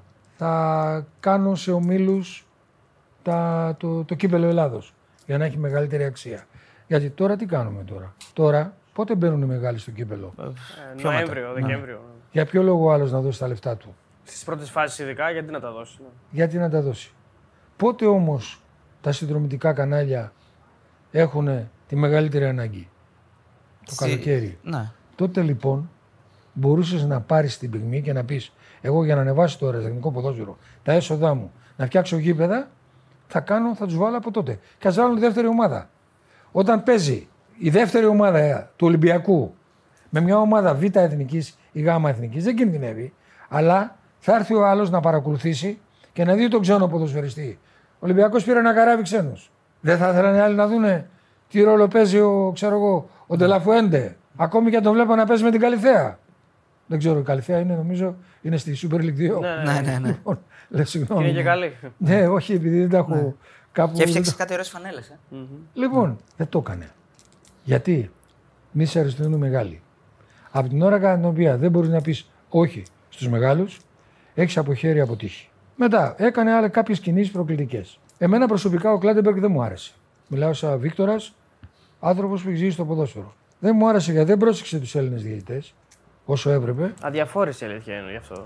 Για την εξέλιξή τους. Δεν τους πρόσεξε καθόλου και διαπίστωσε ότι έκανε και κάποια πολιτική.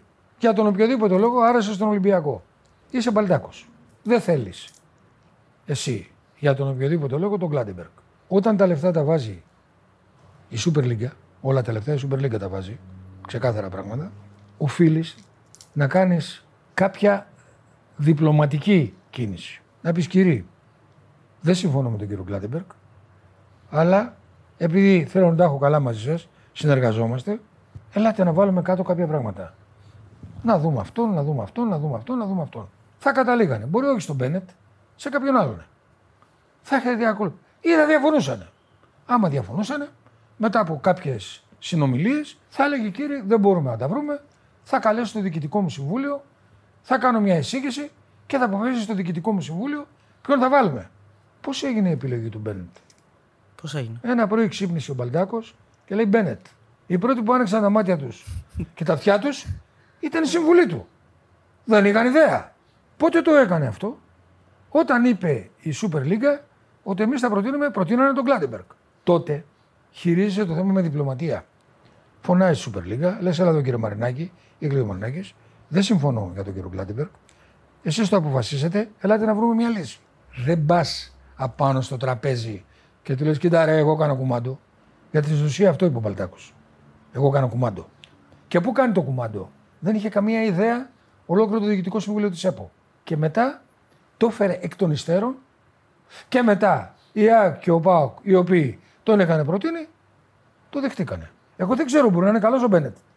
Αλλά δεν έγινε με τον πρέποντα τρόπο, με την πρέπουσα συμπεριφορά. Έγινε μια, προκο... μια προκλητική συμπεριφορά Μπαλτάκου. Αυτό είναι ρε, εγώ κάνω κουμάντο. Ε, δεν, το, δεν, δεν, δεν το τρώνε οι άλλοι. Πρώτη σφαλιάρα, το 4% που του πήρανε από τα τηλεοπτικά συμβόλαια. Που είναι με πολλά λεφτά. Μάλιστα. Δεν είναι πολλά, είναι ένα 800. Είναι αρκετά λεφτά. Ένα 800. Όταν του πήρανε, τι είπε την άλλη μέρα ο Μπαλτάκος; Κάντε ένα κουγκλάρισμα να το βρείτε. Δεν μπορεί να κάνουν αυτά τα πράγματα. Ανήκει στο καταστατικό. Θα πάω στη FIFA και την UEFA. Αυτό έγινε το βράδυ. Την άλλη μέρα τον κάλεσαν από κάπου, πήγε είδε τον κύριο Αυγενάκη και λέει δεν υπάρχει θέμα. Α πάνε στην επαγγελματική- επαγγελματική διαιτησία. Που η επαγγελματική διαιτησία θα γίνει από του χρόνου. Καταλάβατε, σας λέω. Δεν μπορεί λοιπόν όταν ένας φάσκει και αντιφάσκει, όταν κάνει λεονταρισμούς και μετά γίνεται αρνάκι, δεν μπορείς κάποια στιγμή να βασιστείς απάνω σε αυτόν. Έχουν γίνει δεκάδες πράγματα. Του λέει ο Μαρινάκης τα χίλια μύρια όσα. Του έφτασε στο σημείο το οποίο ο Μαρινάκης, ότι κοιτά, εμείς κάτσε καλά, γιατί του είπε μην διακόψω τη σύνδεση. Δεν το κάνω και mute. απαντάει, κοίτα, μην έρθω εκεί κάτω. Πού είναι, πρόεδρος της ΕΠΟ είναι. Πρέπει να πάρει τον Μαρινάκη, να τον πάει στο, στο αθλητικό εισαγγελέα και να πει αυτή είναι η συμπεριφορά του. Είχε τα κότσια να το κάνει. Όχι. Η απάντηση είναι, δεν θέλω να προκαλέσω ένταση. Ε, κάτσε να προκαλέσει ένταση και βγεις κάτω από το πάτωμα. Σαν παράδειγμα ανέφερα. Γιατί είναι τόσες φορές, τόσες πολλές οι παλινοδίες που κάνει, που λέει και ξελέει. Είναι δεκάδες πράγματα τα οποία έχει πει και τα οποία δεν τα έχει κάνει. Και γι' αυτό για να το κλείσουμε το θέμα Μπαλτάκου, γι' αυτό είπα ότι είναι μια μεγάλη απογοήτευση για μένα. Τις προάλλες επεσήμανε ότι σε περίπτωση που δεν συμμορφωθεί η Super League με αυτά τα οποία λέμε, θα τη πάρουμε το πρωτάθλημα. Θα το διοργανώνουμε εμείς δηλαδή, γιατί είναι υπό την αιγύδα της ΕΠΟ. Υποτίθεται και τους δίνουμε την παραχώρηση να το κάνουν. Αυτό μπορεί να γίνει. Η Super League έχει ιδρυθεί με νόμο. Δεν μπορεί να το κάνει εύκολα. Βεβαίως για, την- για τα μάτια του κόσμου που λένε, που λέγει ένας τραγουδιστής δικό σα, η ΕΠΟ δεν έχει ούτε τη δυνατότητα να κάνει κάτι τέτοιο, δηλαδή να φτιάξει ίδια το πρωτάθλημα και ούτε πρόκειται να επακούσει καμία ποδοσφαιρική ομάδα να δεχθεί αυτό το πράγμα. Αν κάνανε αυτό το πράγμα, εγώ αυτό που λέω είναι ότι κάποια στιγμή, πώ είναι 14 είναι Super League. 14 ομάδες θα λέγανε δεν παίζουμε. Πόσες ώρες, να μην πω λεπτά, θα είχε μείνει στη θέση της ΕΠΟ. Καταλάβατε, γιατί αν λέγανε οι ομάδες δεν παίζουν, μπορεί να αποφάσισε η κυβέρνηση τον Brexit να έλεγε μάλιστα σε καταργώ εσένα και βάζω άλλο κάτι άλλο. Και ας μείνω δύο χρόνια εκτός Ευρώπης ή τρία χρόνια. Δεν το φτάνει κανείς εκεί το πράγμα. Αυτό που με εξοργίζει. Βγαίνουν στον αέρα κουβέντες οι οποίες δεν υπάρχουν στο χάρτη ότι μπορούν να υλοποιηθούν. Πυροτεχνήματα. Πυροτεχνήματα.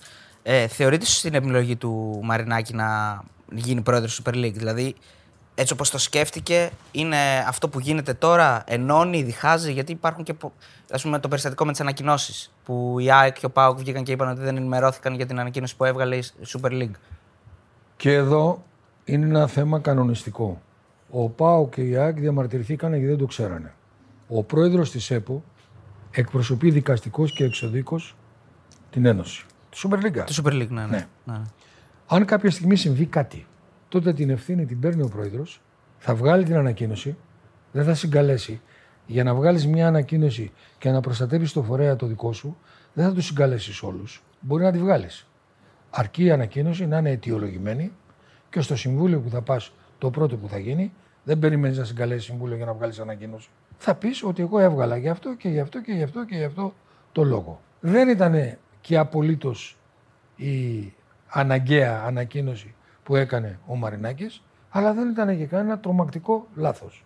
Θα μπορούσαν στο πρώτο διοικητικό συμβούλιο να λένε πρόεδρε, κοίταξε, αν πρόκειται για μια απόφαση που αφορά μέλος μας, σε παρακαλούμε πάρα πολύ να έχουμε μια διαβούλευση. Αυτά τα πράγματα δεν λύνονται με κορώνες. Α, εγώ την έβγαλα, Μαρινάκης. Α, δεν μας ρώτησες, πάω και ΑΕΚ. Εδώ είχαμε την κομμωδία, διευθύνων σύμβουλος. Στη Super League ο Καγκάτση. Και να είναι μέλος της Super League ο Κούγιας. Και ο Κούγιας και ο Καγκάτση δεν είχαν δικαίωμα να παρουσιάσουν στο Διοικητικό Συμβούλιο. Πηγαίναν λοιπόν και ξέρετε τι γραφόταν στα πρακτικά. Ο ένας νομικός σύμβουλος και ο άλλος γενικός διευθυντής. Για να αποφύγουν τον νόμο που λέει όσοι διώκονται για κακούργημα ή όσοι, όπως σας έλεγα, τον νόμο του Βλωρίδη, δεν μπορούν να είναι σε διοικητικό συμβούλιο μέσα. Μόλι τους κάνανε πενινταράκια τη διάταξη του νόμου. Είναι απάντηση σε αυτό που με ρώτησες. Ναι. Έτσι. Τον νόμο πρέπει να τον σέβεσαι. Έχεις δίκιο σε αυτό που λες. Αλλά όλα αυτά γίνονται σε, ένα, σε μια συνεργασία καλής πίστης. Εδώ μόνο καλή πίστη δεν Δεν υπάρχει. υπάρχει, ναι.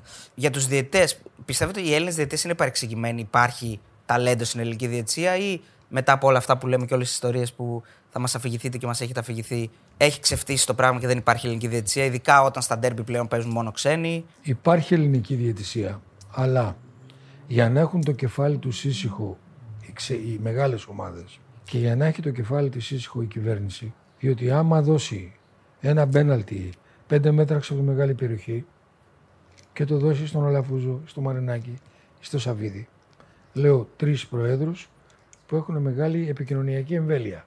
Την άλλη μέρα δεν μπορεί να κοιμηθεί ο Κυριάκος. θα βλέπει φαντάσματα. Γιατί, ναι, ακριβώς έτσι είναι. Αυτή είναι η πραγματικότητα.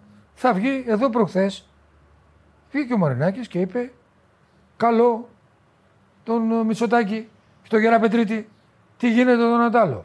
Το 2000 όμως, από τους που είχε δίπλα του, δεν του είπανε κανείς, συγγνώμη, το 2022, 20, 20, ναι. ότι κύριε Πρόεδρε, με το συνυποσχετικό που υπέγραψαν ο κύριος Πρωθυπουργός και ο κύριος Γεραπετρίτη, δεν έχετε δικαίωμα να ομιλείτε. Και γι' αυτό το θέμα έπεσε.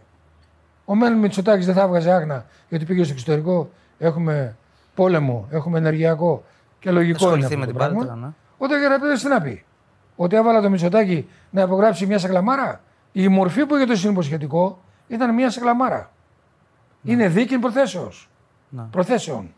Δεν ήταν κάτι το ουσιαστικό για να μπορεί κανείς να το, να το χρησιμοποιήσει. Γιατί, ναι. Ποιος ελέγχει αυτή τη στιγμή την ΕΠΟ, κύριε Μητρόπουλο. Η ΑΕΚ και ο ΠΑΟΚ. Δεν το ξέρετε. αυτό; Φαίνεται αυτό όμως. Ε, Εσεί ξέρετε καλύτερα. Όχι, πώς γίνεται να ελέγχει την ΕΠΟ η ΑΕΚ και στην τέταρτη αγωνιστική να βγάζει ανακοίνωση ότι μας μας έσφαξε η διετησία, ας πούμε; Δεν είναι, Τόσο απλά όσο παλιά. ε. δεν είναι τόσο ορατά τα σημεία της συνεργασίας. Υπάρχει συνεργασία σε κάποιους τομείς, υπάρχουν αλληλοσυγκρούμενα συμφέροντα σε κάποιους άλλους τομείς. Αλλά το γενικότερο καλό ότι έχουμε την, ΑΕ, την ΕΠΟ μαζί μας υπερισχύει των άλλων. Και οι πιο κάτω κοιτάνε να λύσουν, οι πιο κάτω μιλάω στην ιεραρχία, δεν μιλάω για το Σαββίδι και το Μελισανίδη, κοιτάνε να μην υπάρχουν αυτές οι τριβές. Τα έχουν καλά δηλαδή μεταξύ τους; Ποιος; Ο Σαββίδης και ο Μελισανίδης. Δεν ξέρω. Δεν... Η Επειδή- πληροφόρηση που έχω είναι ότι δεν έχουν μιλήσει. Ναι, Αλλά τι μετά γίνεται; το πρωτάθλημα λέμε ναι, τότε. Μιλάνε ναι. όμως ή πιο κάτω. Άρα οι δύο ομάδες που έχουν την ΕΠΟ ε, σημαίνει ότι έχουν και καλύτερη αντιμετώπιση διαιτητική ή πλέον έχουμε περάσει σε μια άλλη εποχή που δεν έχει ιδιαίτερη σημασία; Είναι λογικό, είναι λογικό όταν μπαίνει ένας αρχιδιαιτητής και ο αρχιδιαιτητής έχει επιλεγεί από μια ομάδα ατόμων οι οποίοι επιλέγησαν με τη βοήθεια της ΑΕΚ, του ΠΑΟΚ ή παλιά του Ολυμπιακού. Δεν, δεν τα, εγώ δεν ε, στέκομαι μόνο στη σημερινή εποχή. Είναι φυσικό να είναι πιο προσεκτικοί. Δηλαδή ένας διαιτητής ο οποίος δεν έχει φερθεί καλά στην ΑΕΚ ή στον ΠΑΟΚ, έτσι, δεν έχει λόγο να βάλεις ένα διαιτητή ο οποίος κάποια στιγμή έχει διαλύσει ένα μάτς, τον ξαναβάλεις εκεί. Α- Αυτό το πράγμα που μπορεί να λέει όμως το, το στρατόπεδο του Ισάκη και του Πάκου είναι ότι όταν αναλάβαμε εμείς την ΕΠΑ, ας πούμε, βάλαμε βάρ. Δηλαδή προσπαθήσαμε να κάνουμε πιο δημοκρατικές τις αποφάσεις των διαιτητών. Το ΒΑΡ το έβαλε ο τότε Υπουργός Αθλητισμού. Ο οποίος ανεξάρτητα αν εγώ δεν έχω και δεν θέλω να έχω καμία σχέση με το ΣΥΡΙΖΑ, είναι γνωστό αυτό. Βασιλιάδης. Ο Βασιλιάδης έκανε και σωστά πράγματα. Το επέβαλε δηλαδή εννοείται. Μα ήταν και διρεκτίβα νομίζω της- των ευρωπαϊκών διοργανώσεων. Δηλαδή της, ε, Δεν των το αρχών. ξέρω αυτό. Μπορούσαν Σου να εύχομαι. πούνε δεν έχουμε λεφτά, δεν το κάνουμε. Αλλά και αν τώρα η κυβέρνηση νέα το βελτιώσει, κοίταγα χτε το Champions League μιλάω που υπήρχε και ήταν ε, αυτή η μπλε γραμμή που έβγαινε κατευθείαν. Ε, και λέω γιατί τι άλλο, δώσαμε τόσα λεφτά. Θα δώσουμε κάτι παρόμοιο, να τσοντάρουμε. Κάνουμε μια, ένα αέρανο για να γίνει και σε εμάς αυτό το πράγμα. Άρα, να επεκτείνω λίγο την ερώτηση τώρα. στο- Έχει ουσία να έχεις την ΕΠΟ. Δηλαδή, τι, τι, τι θα κερδίσει όταν, όταν χαρακτηρίζουμε και λέμε ο- η ΑΕΚ και ο Πάκο έχει την ΕΠΟ. Αν υπάρχει βαρ, αν υπάρχει δικαιοσύνη στη διετησία, ε, δεν, δεν, γιατί ασχολούμαστε ποιος έχει την ΕΠΟ; Κάνω μια προφητεία. Είσαστε νέα παιδιά. Σε πέντε χρόνια ο θεσμός της ΕΠΟ θα έχει ξεφτύσει. Λόγω της τεχνολογίας. Θα καταλάβουν όλοι ότι δεν χρειάζεται ούτε τα λεφτά τους να δίνουν, ούτε να κάνουν περιοδίες για να πάρουν την ΕΠΟ μαζί τους. Θα έρθει έτσι η τεχνολογία που σε πέντε χρόνια θα έχει σταματήσει. Όχι, το ρωτάει αυτό και ο Θοδωρής και θα το, το ρωτάω κι εγώ. Γιατί και που έχουν την ΕΠΟ, πρώτον τα πρωταθλήματα τα παίρνει ο Ολυμπιακός και δεύτερον δεν έχει και κακές διαιτησίε ο Ολυμπιακός. Δηλαδή δεν αλλάζει κάτι. Εδώ ισχύει μια παροιμία. Το αφρονίμουν τα παιδιά πρέπει να ζουν μαγειρεύουν. Εδώ που κολλάει. Στο Ολυμπιακό. Άρα Πολύ απλά. κοιτάει το μέλλον δηλαδή ο Ολυμπιακός. Ακριβώς. Αφού σου λέει δεν ελέγχω τη διοίκηση, κάποια πράγματα είναι να τα μεγενθύνουν. Εγώ σας λέω κάτι άλλο. Προκτήρουν να δρόμο το δόθηκε ένα πέναλτι. Ναι. Καθαρό. Για μένα. Ο Κάκος πάντως στο Open είπε ότι δεν ήταν πέναλτι. Εντάξει, τώρα κάποιες απόψεις Ναι. φτάζουν Όχι, τα επειδή ήταν- όρια του Ρίζου και του Αυλονίτη στις παλιές ελληνικές ταινίες. Αλλά δεν θέλω να. Ναι. Έτσι. Έχει παίξει ποδόσφαιρο, ήταν κορυφαίος διαιτητής, δουλεύει κάπου, κάποια στιγμή θα πει κάποια πράγματα. Εγώ πολλές φορές λέω τη γνώμη μου. Και μάλιστα κάνα δύο φορές που είναι τα πράγματα έτσι, ρωτάω κιόλας. Λέω ρε παιδιά, έχω, τους ξέρω, έχω παρτίδες, μιλάω. Παίρνω ένα τηλέφωνο. Πώς το βλέπεις αυτό, μιλάω κορυφαίος της διαιτησίας. Ναι. Να μου πούνε και τη γνώμη τους. Για τη συγκεκριμένη φάση δηλαδή πήρατε άποψη. Για τη συγκεκριμένη φάση, Επειδή έβγαλε και ανακοίνωση ο Ατρόμητο ότι για τη διαμαρτύρεται. συγκεκριμένη φάση η γνώμη μου είναι μπέναλτι 100%.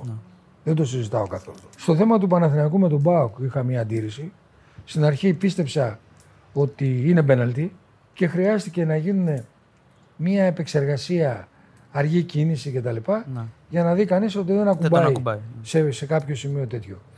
Δεν το έχω καταλάβει. Ε, Είναι επιτυχία του Αλαφούζου που σε όλη αυτή τη συζήτηση για ΕΠΟ, ποιος ελέγχει, τι κάνει, δεν ακούγεται πουθενά ο Παναθηναϊκός; Και είναι πρώτη ομάδα.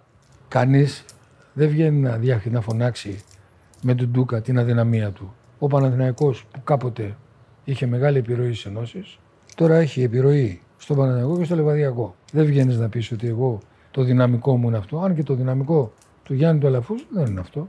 Έχει την καθημερινή, έχει το Sky, έχει το Sport FM. Είναι άλλες οι δυνάμεις δικές του. Και οι δυνάμεις δικές του, με το χαμηλό προφίλ του, του δίνουν το βοτανικό. Έτσι είναι τα πράγματα. Μη ο Μελισανίδης πια για ζωβιά. Μη ο Κόκαλης πιο καρασκάκι. Μακάρι να φτιάχνονται γήπεδα. Μακάρι και ο... οι φωλοί φωλοί, πώς λένε οι κουτσολιάκιδε, να φτιάχνανε γήπεδα. Μακάρι και ο Τζοχατζόπουλος να φτιάχνε γήπεδα. Κάτι να έμενε τουλάχιστον. Μακάρι όλοι αυτοί, δεν λέω καλά κάνανε, που κάνανε τη μίζα, πήραν κτλ. Αλλά στην προκειμένη περίπτωση για τα τέσσερα γήπεδα που σας είπα, αδερφέ γήπεδα φτιάχνουν. Θα πάει ο κόσμος, θα εκτονωθεί. Ο κόσμος πεινάει. Ο κόσμος δεν έχει ρεύμα. Ο κόσμος έχει τον κορονοϊό. Τι είναι αυτό που του μένει του κόσμου; Να βγει μια βόλτα ή να πάει κάπου να εκτονωθεί; Δεν είναι το γήπεδο αυτό. Για ποιο λόγο είναι το δημοφιλέστερο άθλημα στον κόσμο; Γι' αυτό το λόγο. Έχει την αμεσότητα. Δεν είναι το μπάσκετ γιατί όταν παίζεις Παναθηναϊκός Μίλωνας και είναι 116-5, τι να κάνεις. Δηλαδή, ναι, ναι. στην τηλεόραση να το βλέπεις, να σε πληρώνουν δεν θα κάτσεις να το δεις. Ποιος θα πάρει το πρωτάθλημα φέτος, κύριε Μητρόπουλο. Τώρα που μιλάμε, έχει ο μήνας 6. Έτσι, δεν ξέρω αν... Όχι, θα μπει λίγο πιο μετά. θα αλλά μπει εντάξει. δεν έχει σημασία, αλλά Ναι. δεν παίζει ρόλο. Όχι. Εάν κάνει κάποια γκέλα ο Ολυμπιακός στο Καρασκάκι ή κάποια ανάλογη γκέλα και οι άλλοι, θα το πάρει ο Παναθηναϊκός. Ήταν τυχερός, του βγήκε ο Γιωβάνοβιτς, του βγήκανε παίκτες που πήρε, έβαλε το χέρι στην τσέπη, δεν είχε καβούρια πια, γιατί μέχρι κάποια χρόνια είχε καβούρια. Και πιστεύω ότι εάν βγει αυτούς τους βαθμούς μπροστά, το Δεκέμβρη μήνα μπορεί να πάρει και δύο παίκτες πρωτοκλασσά τους ευρωπαϊκού επίπεδου για να πάρει και ο Παναθηναϊκός ένα πρωτάθλημα. Η ΑΕΚ δεν έχει ελπίδα, λέτε; Πώς δεν έχει ελπίδα; Στην ΑΕΚ πολύ δύσκολα θα χάσει βαθμό μέσα εκεί.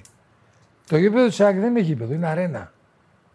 Πώς το λέγανε ο μονομάχος στο έργο, Ναι. είναι περίπου έτσι. Κολοσσέο. Ναι, ακριβώς. Όπως είναι το Κολοσσέο. Το γήπεδο είναι αρένα. Είναι ένα γήπεδο, δεν μιλάω από πλάσ τρόμου. Είναι ένα γήπεδο που χαίρεσαι να παίζει μπάλα. Που χαίρεσαι Πήγατε σε να εγγένεια. μπαίνει. Όχι, δεν πήγα στα εγγένεια. Δεν αλλά σας είχα κάλεσε, περάσει και το ο... είχα δει. δεν σας κάλεσε ο Δημήτρης Δεν με Μελισανίδης; κάλεσε, αλλά αυτό είναι θέμα δικό του. Έχετε καλές σχέσεις; Με όλου έχω καλές σχέσεις. Α. Έχετε παλιά γνωριμία, αυτό θέλω Μπορεί να να πω. έχει τη μισή Ελλάδα σαν και εμένα. Δεν έχω, Ε, ναι. δεν έχω κανένα παράπονο. Όπως και εγώ, ξέρω εγώ. Έκανα τη γιορτή για 20 χρόνια της εφημερίδας. Δεν τον κάλεσα. Ο καθένας επιλέγει και έχει τους δικούς τους λόγους για να κάνει μια πρόσκληση. Τώρα ε, μπορεί να σηκώσετε το τηλέφωνο και να τον πάρετε να μιλήσετε. Έχετε Ναι, με. τέτοια σχέση ακόμα; Ναι, ναι. Σας συμβουλεύετε για θέματα. Εντάξει, έχουμε κάνει δύο-τρεις φορές που έχουμε μιλήσει. Του έχω πει τις απόψεις μου σε κάποια πράγματα κτλ. Δεν έχω. Αυτά που κουβεντιάζουμε τώρα εδώ, ίσως παραξενευτείτε. Ακριβώς με τα ίδια επιχειρήματα και στον ίδιο τόνο τα λέω και σε αυτούς που μιλάω. Επειδή είστε έμπειρος και έχετε σχέσεις με όλους από ό,τι καταλαβαίνω, θέλω να μου πείτε λίγο. Να, να σας πω λίγο κάποια ονόματα και να μου πείτε πώς είναι σαν άνθρωποι για να μπορέσει και το κοινό να καταλάβει. Γιατί πολλές φορές δημιουργούμε μια άλλη άποψη για άνθρωπους που δεν ξέρουμε. Δηλαδή, ο Δημήτρης Μελισανίδη πώς είναι σαν άνθρωπος; Είναι ένας άνθρωπος που θα ακούσει, είναι ένας άνθρωπος που είναι απόλυτος; Είναι ένας άνθρωπος που γεννήθηκε φτωχός, έγινε μεγιστάνας χάρη στη ευφυΐα του, χάρη στις κινήσεις που έκανε, πέρασε από 40 κύματα και πέτυχε το μεγαλύτερο του κατόρθωμα. Δεν είναι ότι πήρε 325 εκατομμύρια από τον ΟΠΑΠ που πούλησε το μερίδιό του. Το μεγαλύτερο του κατόρθωμα φυσικά είναι το παιδί του, δεν το συζητώ αυτό, και η ΑΕΚ. Ό,τι και να έκανε ο Μελισανίδης, από την ώρα κατά την οποία έφτιαξε ένα Γιασοβιά, είναι το κατόρθωμα της ζωής του.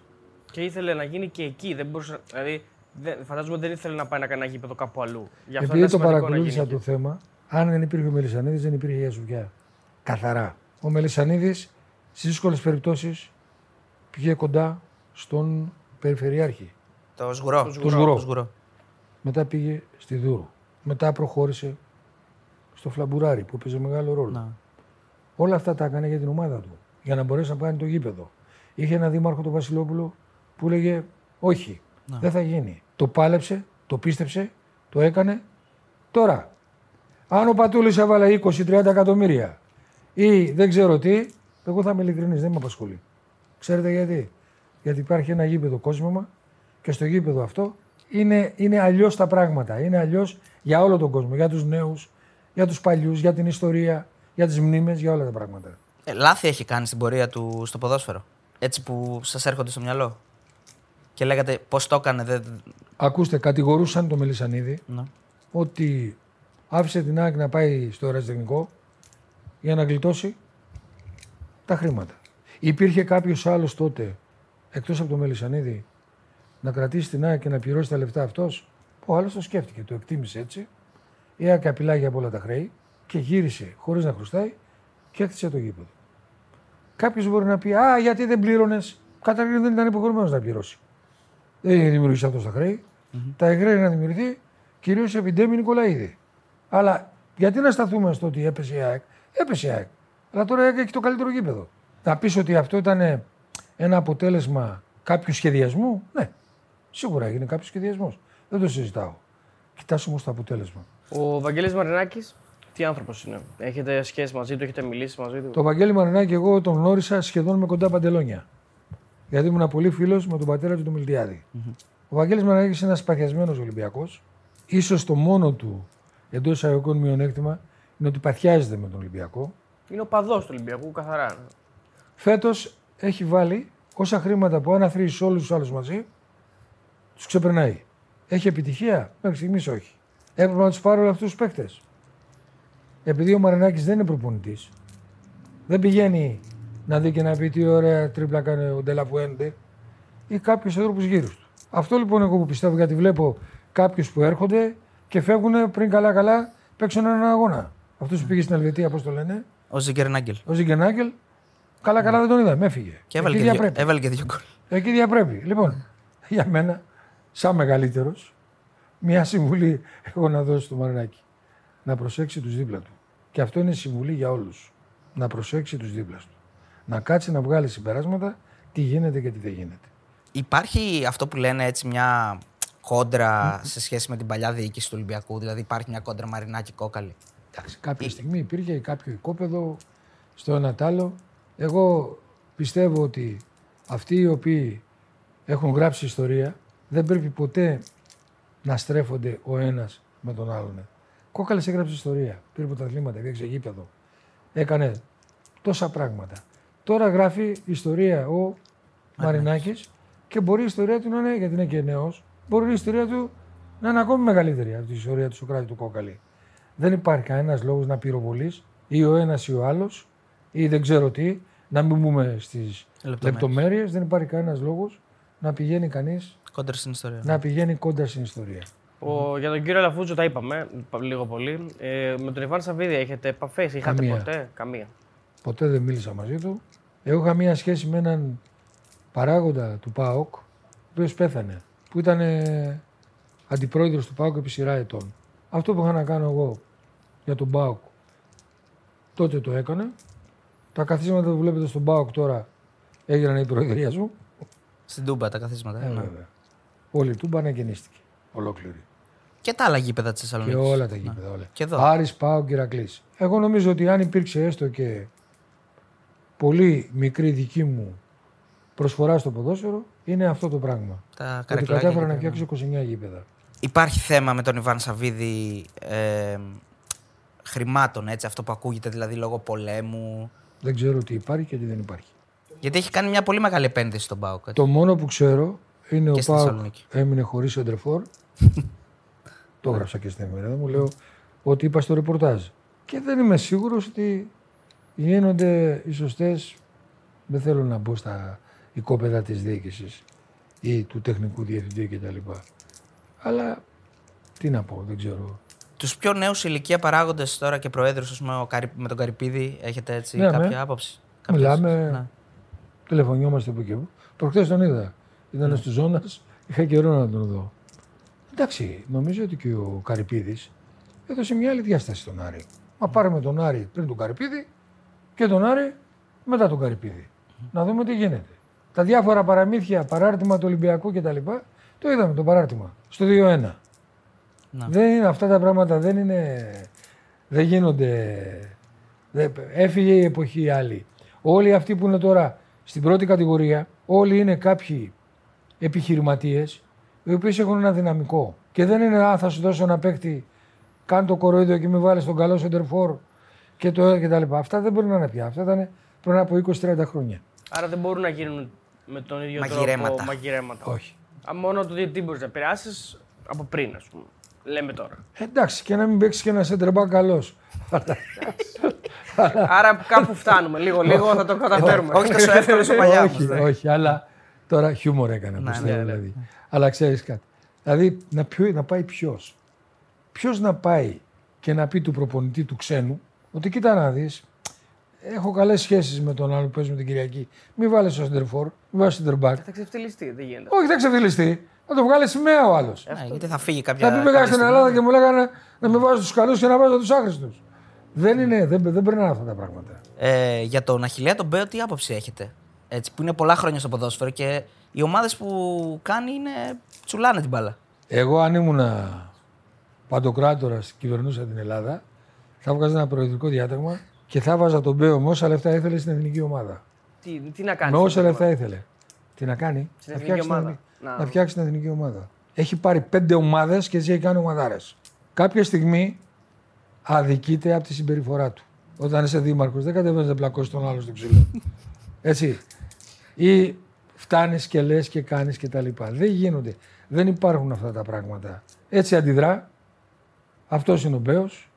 Αλλά περισσότερο όταν έχει αυτή την αντίδραση, αδικεί τον εαυτό του. Στην μπάλα, όσοι ξέρουν όλοι οι άλλοι μαζί, ξέρει μόνος του. Ξέρει περισσότερο από τον Αλέξη τον Κούγια μπάλα; Γιατί και ο Κούγιας ασχολείται πολλά χρόνια με ομάδες. Κούγια στην μπάλα, κάτι μου λέει το όνομα. Παλιά. Ε, ήταν στην ΑΕΛ, εντάξει. Ε, ήταν. Πολλά χρόνια. Και στα Γιάννα παλιά. Ο Κούγια βγήκε στη δικηγορία το 1981. Η πρώτη ομάδα που ανέλαβε ήταν το Εγάλεο με προεδρία δικιά μου. Ήταν ένα έξυπνο παιδί, ήθελε να κάνει, ήθελε να ράνει κτλ. Τον πήρα κοντά μου. Μετά από ένα χρόνο σταμάτησε η συνεργασία μας. Περνάνε 40 χρόνια, πόσα χρόνια έχουν περάσει, και βλέπεις ένα Κούγια όταν θέλει να μιλήσει θα κάνει μνήα για τότε που με πήρε και με παρακάλαγε. Ένα δικηγοράκι της πλάκας ήταν τότε που τον πήρα γιατί διέκρινονται για κάποια πράγματα. Καταρχήν, εγώ τον θεωρώ καλό δικηγόρο. Να εξηγηθούμε. Τον θεωρείτε καλό δικηγόρο. Βεβαίως. Ναι, ναι. Τον θεωρώ καλό δικηγόρο. Ναι. Αλλά δεν μπορείς να τον εμπιστευτείς σε τίποτα. Σε τίποτα δεν μπορεί να τον εμπιστευτείς. Ό,τι και να σου πει, την άλλη μέρα θα σου πει κάτι άλλο. Αλλά τώρα δεν είναι πια στο ποδόσφαιρο. Κύριε Μητρόπουλε, ε, μετά από τόσα χρόνια σας πονάει το ότι το, το όνομα της οικογένειας Μητρόπουλου, δηλαδή και το δικό σας και του αδερφού σας, έχεις ταυτιστεί με αυτό το, το εγάλεο και ο Ολυμπιακός να κερδίζουν; Να κερδάει ο Ολυμπιακός, τίποτα άλλο και το Εγάλεο. Όλοι οι άλλοι να πάνε να χαμηλούν. Αυτό ήταν μια έκφραση υπερβολής Του Σπάθα. του. Δεν ξέρω, ο Σπάθας το είχε πει τότε. Ε, νομίζω ο Σπάθας, αλλά δεν εντάξει. Ήταν δεν- μια δεν έκφραση υιοθετώ. υπερβολής με την έννοια πια. Δεν μπορεί να έφερε ο Θωμάς είχε διατελέσει σύμβουλος του Ολυμπιακού, το ξέρετε αυτό. Και μετά ήταν ιδιοκτήτης του Εγάλεο. Ο άλλος λοιπόν, αυτής τότε ο Γιάννης, ο Σπάθας, είπε τη γνωστή φράση. Εντάξει. Περισσότερο έχει κομικό χαρακτήρα, γιατί στην πράξη δεν μπορεί να έχει και κανένα αποτέλεσμα. Δεν μπορεί να γίνει αυτό το πράγμα. Από εκεί και πέρα, δεν ξέρω πώς κανείς έχει τον απόϊχο το δικό του. Εγώ ευθύνομαι για τις δικές μου τις πράξεις Κρίνομαι για αυτά που έχω κάνει εγώ και ο αδερφός μου κρίνεται για αυτά που έχει κάνει εκείνος. Οι εγαλιώτες πρέπει να του κάνουν ένα άγαλμα. Άγαλμα. Το εγάλεο επί των ημερών του, αλλά και με τη βοήθεια τη δικιά μου σε αυτό το τομέα, έχει ένα από τα καλύτερα γήπεδα στο ποδόσφαιρο. Στέγαστρα, αποδητήρια, το ένα το άλλο. Γιατί, γιατί όταν φτιάχναμε τα γήπεδα, όπως μέσα στα 29 γήπεδα που έφτιαξα, κοίταξα και την ομάδα μου. Δεν έκανα καμία χάρη. Ό,τι γίνανε, έγιναν και για το εγάλεο. Και σε ένα γήπεδο δημοτικό. Με χρήματα που πήρε από διαφημίσεις που εκχώρησε η ΠαΕ Εγάλεο, ο ΠΑΠ ήθελε να διαφημιστεί. Εκχώρησε τα δικαιώματα της διαφήμισης του ΟΠΑΠ στο Δήμαρχο Εγάλεο και ήταν ο Δήμαρχο στο έργο. Δηλαδή ο Θωμάς ο Μητρόπουλος που ακούει το Α και το Β και το Γ 4 εκατομμύρια ευρώ που ήταν λεφτά που έπρεπε να πάρει η ΠαΕ από τη διαφήμιση, τα εκχώρησε στο Δήμο για να κάνει ο Δήμο το γήπεδο του Γάλλου. Σε όλη αυτή την πορεία την οποία έχει κάνει ο, ο αδερφός σας, και αν θέλετε, απαντάτε προφανώς. Παρότι εγώ δίνω συνέντευξη, Ναι, ακούω. ναι, και- Αλλά, δεν ε, έχει σημασία, ελεύθερα. Είναι, είναι γιατί το, το, το ρωτάω, γιατί είστε, είστε, είστε μια οικογένεια η οποία απασχόλησε πολύ έντονα το ελληνικό ποδόσφαιρο. Ε, ναι. Και ο αδερφός σας ένα παραπάνω, γιατί ουσιαστικά θεωρήθηκε ως ο μαέστρος, αυτός ο οποίος έχει τα ενία ας πούμε, του παρασκηνίου. Αυτό έχει με, δώσει με- αλήθεια. Με αδικείτε, γιατί εγώ είπα σε δύο υπουργούς, στον έναν του είπα το μουστάκι το έχει για πλάκα και στον άλλον του είπα ότι είναι χωροφύλακας του 1910. Και πότε τα από αυτά; Ο ένας ήταν στη Νέα Δημοκρατία, κορυφαίος τέλεγος, και ο άλλος ήταν υπουργός αθλητισμού Πασόκ. Καταλάβατε; Άρα λοιπόν με αδικείτε. Ε, είπα και πάλι ότι βεβαίως θα κρυθεί ο καθένας και από την πορεία του και από τις πράξεις του. Τα θετικά του Θωμά είναι ότι πήγε το Εγάλεο που τώρα παίζει με καφενεία να παίξει στην Ευρώπη, να παίξει με τη Λάτσιο, τον Ερυθρό Αστέρα, στην Τουρκία που το έβγαλε στο Europa League.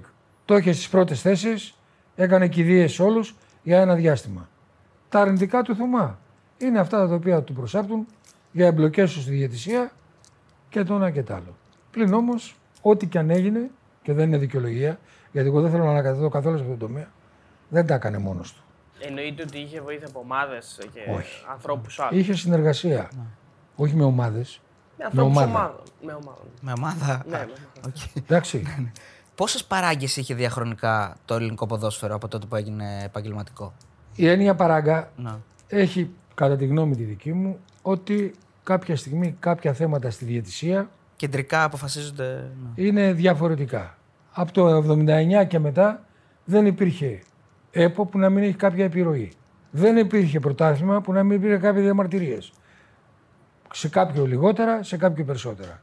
Από εκεί και πέρα, αν, και το ξαναλέω για μια άλλη φορά, αν δεν αλλάξει ο τρόπος εκλογής και σταματήσει αυτή η οποία θεωρείται χειραγώγηση, τότε δεν γίνεται να φύγει ποτέ αυτή η καχυποψία. Και οι παράγκες είτε είναι στη φαντασία μας, είτε είναι στην πραγματικότητα, θα υπάρχουν. Ισχύει ότι από το 80 μέχρι το 95 ήταν ο κύριος Γιώργος Βαρδινογιάννης που ήλεγχε τις καταστάσεις; Ο Βαρδινογιάννης δεν ανακατευόταν σε θέματα διαιτησίας.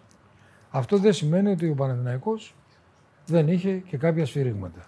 Δεν ανακατευόταν στα θέματα της διαιτησίας. Αλλά ο Μακαρίτης ο Γιώργος Δέδες, ο οποίος ήταν, είχε πράσινο αίμα και ήταν ο μέντορας μου, δεν μπορούσε να δει τον Παναθηναϊκό να αδικηθεί. Ο Παναθηναϊκός έπαιζε καθαρό ποδόσφαιρο. Και η απόδειξη, η μεγαλύτερη απόδειξη της καθαρότητάς του ήταν όταν έχασε το πρωτάθλημα μέσα στο ΆΚΑ που έφερε σοπαλία με τον Όφη. Αυτό το γράψει ιστορία. Είχε απόλυτη κυριαρχία με τον Θόδωρο τον Μακαρίτη, τον Παραδεινογιάννη και έχασε το πρωτάθλημα μέσα εκεί. Αυτό δείχνει πόσο καθαρή ομάδα ήταν. Και την περίοδο του Παναθηναϊκού παίρνουν και άλλες ομάδες πρωτάθλημα. Αυτή είναι η, ναι, αυτό το οποίο λέει και η πλευρά του Παναθηναϊκού. Ουσιαστικά ότι εμείς μπορεί να είχαμε τα ενία, αλλά αφήναμε να πάρει και ένα άλλος πρωτάθλημα. Ενώ ας πούμε εσείς που το κάνατε Δεν ως αφή- Ολυμπιακοί. Κοίταξε, χρησιμοποιείς κάποιες λέξεις. Αφήνομαι. Ναι, ναι. Τι αφήνουμε, δηλαδή τους έκανε χάρη; Όχι, ότι ήταν τόσο μοιρασμένη, ήταν η διαιτησία σε κάποιο βαθμό ως μοιρασμένη έτσι ώστε και άλλοι να έχουν δικαίωμα να διεκδικήσουν πράγματα. Λένε, λέει η πλευρά του Παναγιακού αυτό που τώρα διαβάζω. έχουμε έτσι και φτάσει ακούω. στην εποχή των ηλεκτρονικών υπολογιστών. Λες, τι έχουμε τώρα, έκτη αγωνιστική. Τη 14η που παίζουμε αυτό να έχει πάρει δύο κάρτες και να μην παίζει. Γίνεται και αυτό. Ε, έχουμε κάνει ένα βίντεο πρόσφατα και αν δεν το έχετε δει θα σας το δείξω μετά που θα τελειώσουμε. Με ιστορίες που μας έχουν πει καλεσμένοι μας για το Μάκη Ψωμιάδη. Και έχει πάει πάρα πολύ καλά. Και νομίζω ότι μπορείτε να μας βοηθήσετε ως κάποιο βαθμό έτσι, σε ωραίες ιστορίες που έχετε από το Μακαρίτη. και τι άνθρωπος ήταν και έτσι κάποιες ιστορίες που. Υπάρχει κάποια στιγμή που να σας έχει μείνει, ας πούμε. Είχε έρθει, μου τα λέγει ο ίδιος δηλαδή. Ναι. Γιατί εγώ με τον Μάκη μιλάγαμε και καμιά φορά τρώγαμε και μαζί και χαιρόμουν γιατί η πλάκα που είχε αυτός ο άνθρωπος. Ναι, είχε χιούμορ. Ναι. Είχε έρθει τον. Πώς το λένε, τον Συγκαταμπαλτάλ. Πώς το λέγανε έναν από Α, τώρα Μπετσαρτανά. Ένα Μπερσερατανά Ναι, που ήταν ναι, λίγο ναι. πιο παχή. Ναι. Ναι, ναι, ναι, λοιπόν. Ε, π- έπαιξε ένα παιχνίδι, δύο, δεν ξέρω τι έγινε. Και ένα βράδυ με έμερα συνάντησα τον κολονάκι του Μάκη. Λέω τι έγινε. Μου λέει Βικτωρά μου, πήγα στο γήπεδο. Του λέω έλα εδώ, έλα εδώ, έλα εδώ. Σας κάνω για τη χειρονομία. Ναι, ναι. Ήρθα εδώ πέρα, τσάκω αυτά. Του είδω να μου λέει 100 και του λέω πάρε ένα ταξάκι και φύγε. Για να γυρίσεις πίσω σπίτι του. πάρε ένα ταξάκι και φύγε. Τι είδους άνθρωπος ήταν, ε; ήταν τόσο έντονος χαρακτήρας ή ήταν κάτι έξω. Στις κάμερες ήταν αλλιώς, πίσω από τις κάμερες ήταν διαφορετικά. Πώς, τι, τι είδους άνθρωπος ήταν; Κοίταξε να δεις. Δεν ήταν και τόσο πονηρός που λένε. Δεν ήταν Άγιος. Εντάξει. Μαγαζιά είχε Νύχτα. διάφορα νύχτας και όποιος ανακατεύεται με τη νύχτα δεν είναι εύκολο να επιβιώσει κτλ. Αλλά είχε χιούμορ. Εγώ σας είπα γέλαγα πολύ μαζί του. Ήταν αεξής, αλλά δεν είχε τις δυνατότητες να κάνει πράγματα, να φτάσει την ΑΕΚ. Δεν είχε την εμβέλεια που έχουν οι άλλοι Ναι. δεν κοίταγε τόσο πολύ το πολιτικό σκέλος, γιατί σας θυμίζω κάτι. Οι τέσσερις πρώτες ομάδες, και πάει να μπει και ο Καρυπίδης στο γκρουπ τώρα, έχουν ισχυρότατες πολιτικές διασυνδέσεις. Όταν δεν έχουν κάτι, στρέφονται δεξιά, στρέφονται αριστερά. Τώρα, πόσο επιτυχία έχουν οι παρεμβάσεις τους, δεν ξέρω. Το μοντέλο της πολυμετοχικότητα στον Παναγενικό γιατί πήγε άπατο και ποιος έφταξε σε αυτό; Βασικά πιστεύω ότι πήγε λόγω του ότι ξαφνικά τραβήχτηκε για δικούς του λόγους ο Βιενόπουλος. Εγώ είχα και έχω μια πάρα πολύ στενή σχέση με τον Νίκο τον Πατέρα. Ο Νίκος ο Πατέρας έκανε τον τάλο στο Παναθηναϊκό. Και από τότε ο Παναθηναϊκός δεν έχει πάρει πρωτάθλημα, δεν έχει πάρει τίποτε. Ένα κύπελο πήρε Το ενδιάμεσα. πέρσι. ναι. Δύο. Ε, Δύο, δύο, δύο. δύο. Εντάξει. Ο Νίκος ο Πατέρας κατάφερε να ενώσει τους μεγάλους. Και ο Νίκος ο Πατέρας κατάφερε να κλείσει τα στόματα ορισμένων. Και επειδή ήταν κάποια βήματα πιο μπροστά, σας θυμίζω ότι ο Νίκος ο Πατέρας ήταν η αιτία που χάνοντας το πρωτάθλημα ο Κόκαλης έφυγε. Είχε μια στενή φιλία με τον Μαρινάκη και μετά επαληθεύτηκε η ρίση που λέει ο πρόεδρος του Παναθηναϊκού με τον πρόεδρο του Ολυμπιακού δεν μπορεί ποτέ να είναι φίλοι. Μαζί είχαν μεγαλώσει. Ναι. Περίπου την ίδια ηλικία έχουν. Ήταν, οικογέ... Οι οικογένειέ σου ήταν ε, φίλοι, οι οικογενειακοί φίλοι από ό,τι Πολύ. ξέρω. Ναι. Και μετά τον ανέλαβε ο Κουρτάκης, τον πατέρα, που σε πονεί και που σε σφάζει. Κύριε Μητρόπουλε, επειδή είστε άνθρωπος που έχετε γνώση και τους, της πολιτικής κατάστασης και εμβαθύνετε και σε αυτό το κομμάτι, δηλαδή δεν είναι μόνο το αθλητικό, ποιος είναι ο πιο βρώμικος χώρος; Είναι το ποδόσφαιρο ή η πολιτική, ή είναι έννοιες ταυτόσιμες; Ε, παιδιά, μιλάμε για βρώμικο χώρο. Μόνο βρώμικο δεν είναι ο χώρος του ποδοσφαίρου. Γιατί; Γιατί υπάρχουν 3.000 ενώσεις, η κάθε ένωση έχει 50, 100, δεν ξέρω, 80, 30 σωματεία. Μιλάμε για 120-150 σωματεία και το κάθε σωματείο έχει 70 με 100 παιδιά. Μιλάμε για τεράστια νούμερα. Μιλάμε για κάποια εκατομμύρια που μέσα από τον αθλητισμό δεν τους ξέρεις και δεν τους ξέρω. Πάνε τα παιδιά τους κάνουν ουράνια. Το ότι βρίσκονται 5, 10, 15, 20 πονηροί που στείλουν έναν αγώνα, παίρνουν ένα χαρτζηλίκι, που υπάρχουν 3, 5, 10 διαιτητές που παίρνουν κάποια λεφτά. Θα συγκρίνω εγώ αυτό το χώρο με τους μεγαλοκαρχαρίες που σας είπα προλίγου κάποια πράγματα οι οποίοι ε, με μία κομπίνα από το χρηματιστήριο πώς χαθήκαν τα λεφτά της φωλή φωλή; Πόσο καιρό έκανε να παρέμβει το χρημα... η Επιτροπή Κεφαλαίας για να αφαιρέσει την, τη μετοχή από το ταμπλό; Και χαθήκα, ε, επειδή άργησε, χαθήκανε πάρα πολλά λεφτά. Λοιπόν, όταν λοιπόν φτάνουμε σε αυτό το σημείο, έτσι, θα κάτσω εγώ να συγκρίνω το ποδόσφαιρο με, όλε, με όλους τους μεγαλοκαρχαρίες, τους χρυσοδάκτυλους που έχουν διαλύσει την Ελλάδα και έχουν 7 μίλες στη Μύκονο και δεν ξέρω πόσα αυτοκίνητα. Με ρωτάς ποιος είναι ο πιο βρώμικος χώρος. Δεν θα σου πω ποιος είναι άλλος. Μου είπες για την πολιτική. Και στην πολιτική υπάρχουν άξιοι πολιτικοί. Υπάρχουν άνθρωποι που έχουν προχωρήσει και έχουν κάνει πάρα πολλά πράγματα. Υπάρχουν πολιτικοί οι οποίοι βγάλανε, ξέρω εγώ, μια διάταξη για να ευνοηθεί κάποιος που έτσι, που αλλιώς, που έκτισε, που αγόρασε, που όλα αυτά τα πράγματα. Δεν μπορώ, δεν ξέρω λεπτομέρειες, αλλά δεν θέλω σε καμία περίπτωση να βάλω το ποδόσφαιρο μέσα σε ένα χώρο ο οποίος συγκαταλέγεται στου βρώμικου. Και το πιστεύω, το, το, το πιστεύω αυτό. Δεν είναι ότι θέλω να υπερασπιστώ ένα χώρο που ήμουν και εγώ κάποτε. Το πιστεύω απόλυτα αυτό. Θα πω δύο περιστατικά τώρα που προ επίρρωση αυτό που λέτε ότι δεν είχατε καμία σχέση με τον αδερφό σας ή τέλος πάντων ε, έχετε ξεχωριστές πορείες; Όχι, όχι, σχέση είχα πάντοτε. Όχι, σχέσεις εννοώ Ναι. για αυτά που βγήκαν. Ε, Προσωπικές Ναι. εννοείται, ναι. Ε, το ένα περιστατικό είναι που μας το έχουν μεταφέρει, δεν ξέρω αν ισχύει. Αληθεύει ότι ο Σπάθας έχει πει δεν χωράνε άλλοι στη βάρκα για έναν πρόεδρο του Λεωνιδίου, το Σαράντι, που θέλανε να μπει τότε μαζί στην παράγκα και αυτός ήταν δικός σας φίλος και τελικά δεν το βάλανε ποτέ. Καταρχήν ο, ο Σαράντη Ναι. είναι κουμπάρα του αδερφού μου. Α, μάλιστα. Ο Σαράντη έχει παντρέψει τον αδερφό μου Ναι. με την γυναίκα του. αυτή Που, είναι, που είχαν μαζί της τρία παιδιά. Ναι. Είναι φίλοι και αν ο Θωμάς ήθελε να τον βάλει, θα τον έβαζε ό,τι και να έλεγε ο Σπάθας. Α, οκ, εντάξει. Εξηγηθήκαμε. Ναι, ναι, ναι. Λοιπόν, δεν υπήρξε ποτέ τέτοιο θέμα. ναι, Και δεν πιστεύω καν ότι είπε κάτι τέτοιο ο Σπάθας. ναι. Σε καμία περίπτωση δεν πιστεύω ότι το είπε. Με μένα κάποτε τα έβαλε ο Σπάθας. Α, ναι. Ναι. Τα έβαλε ο Σπάθας και σε μια κασέτα ακούγεται να λέει και τι κάνει ο Βικτοράκο. Βάζει τους παρατηρητές του βουνού. δηλαδή; Γιατί; Όταν οριζόντουσαν παρατηρητές για να κρυθούν οι διαιτητές, οι παρατηρητές πολλές φορές είχαν. φοράγανε γέλια μοιοπίας. Δεν Είχα βλέπω. φτιάξει λοιπόν εγώ ένα σώμα παρατηρητών στην ΕΠΑΕ που ήμουν τότε, που κάθε εβδομάδα έκρινε τους διαιτητές. Και λέγε, δεν είχε καμία κα- καθοριστική ισχύ, αλλά μπορεί να έλεγε άλλος άριστος ο διαιτητής του αγώνας Ατρόμητος Λιώσα και να βγει όμως και έλεγε δρόμο, πώς τον έχετε αυτόν, γιατί τον κρατάτε. Δηλαδή του έκανε μια, ε, μια κριτική Αναφορά, ναι. σωστή. Έτσι. Επειδή λοιπόν ενοχλούσε κάποιους διαιτητές τότε, είχε πει ο Σπάθας, μην τον ακούτε. Είναι του βουνού αυτή. Επειδή βλέπουν. Επειδή είμαστε στο Αντάρτικο. Ναι, ναι, που είναι ναι, του ναι, βουνού, ναι. Αυτός είναι Οι του βουνού. ριζοσπάστες, λέει. ναι. Μην το ακούτε. Πάντως, η δεύτερη ιστορία που την είπαμε και ε, πίσω από τις κάμερες είναι ότι πηγαίνατε στι εκπομπές τότε του Μάκη Τρενταφυλόπουλου και λέγατε την άποψή σας. Δηλαδή, παρότι βγαίνανε οι κασέτες, ήταν ο αδερφός σας μέσα, εσείς πηγαίνατε καλεσμένος και δεν είχατε κάποιο Δεν θέμα. είχα- να- Ναι. Το είπα και προλίγου. ναι. Εγώ δεν είχα κάτι να κρύψω. Και ούτε είχα κάτι το κυριότερο να καλύψω. Αν υπήρχουν τα στοιχεία που υπάρχουν, να προχωρήσουν και να το κάνουν. Εγώ θα το εμπόδιζα. Όχι, δεν θέλατε, ας πούμε, πώς να το πω, δεν θέλετε να κρυφτείτε, μη σας πάρει ρετσινιά. Δηλαδή, βγαίνατε μπροστά και λέγατε: Εγώ είμαι ο Βίκτορας Μητρόπουλος και δεν έχω τίποτα να κρύψω, είμαι εδώ. Μα να σας πω και κάτι άλλο. Ό,τι και αν έχετε ακούσει. Κανένας ποτέ δεν συνέδεσε το όνομα το δικό μου με οτιδήποτε πονηρό έγινε στην μπαλά. Κανένας δεν μπόρεσε να το κάνει. Κάποιοι κούγιδες βγαίνανε και λέγανε Έλα μωρέ ο αδερφός του. Δεν, υπήρχαν, δεν υπήρχε κάτι που εμένα να μου πούνε. Εγώ είχα πάντα μια ορατή παρουσία. Χτυπάει το τηλέφωνο μου, το σηκώνω στον τελευταίο ακτοφόρο, μιλάω και στο Μεγιστάνα. Δεν έχω, δεν, είχα, δεν έχω στη ζωή μου πράγματα να τα κρύψω.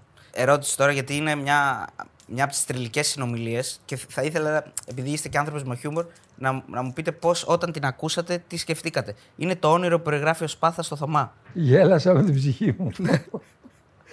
Πι- Είναι αληθινό έτσι. Δηλαδή, Γέλασα. όντως το είδε το όνειρο. Γέλασα με την ψυχή μου. Εχθές το βράδυ είδα ένα όνειρο. Ήρθα στη μάνα μου και ήταν για σένα και για μένα. Είδα ότι ήμασταν στο κορυδαλό και την ώρα που πηγαίναμε να μπούμε μέσα ήρθε ένα με στολή ντυμένος και σαγκάλιασε από το λαιμό και μου λέει και εμένα που ερχόμουν κοντά «Ας το Γιάννη μη φοβάσαι, μη στεναχωριέσαι τίποτα, εγώ είμαι εδώ». Με στολή και μου λέει «Μάνα μου τώρα είναι Άγιος ε, κάποιον Άγιο λέει που πιστεύει και να πάει να ανάψει ένα κερί. Και μετά ανεβαίναμε τις σκάλες υποτίθεται για να μπούμε μέσα.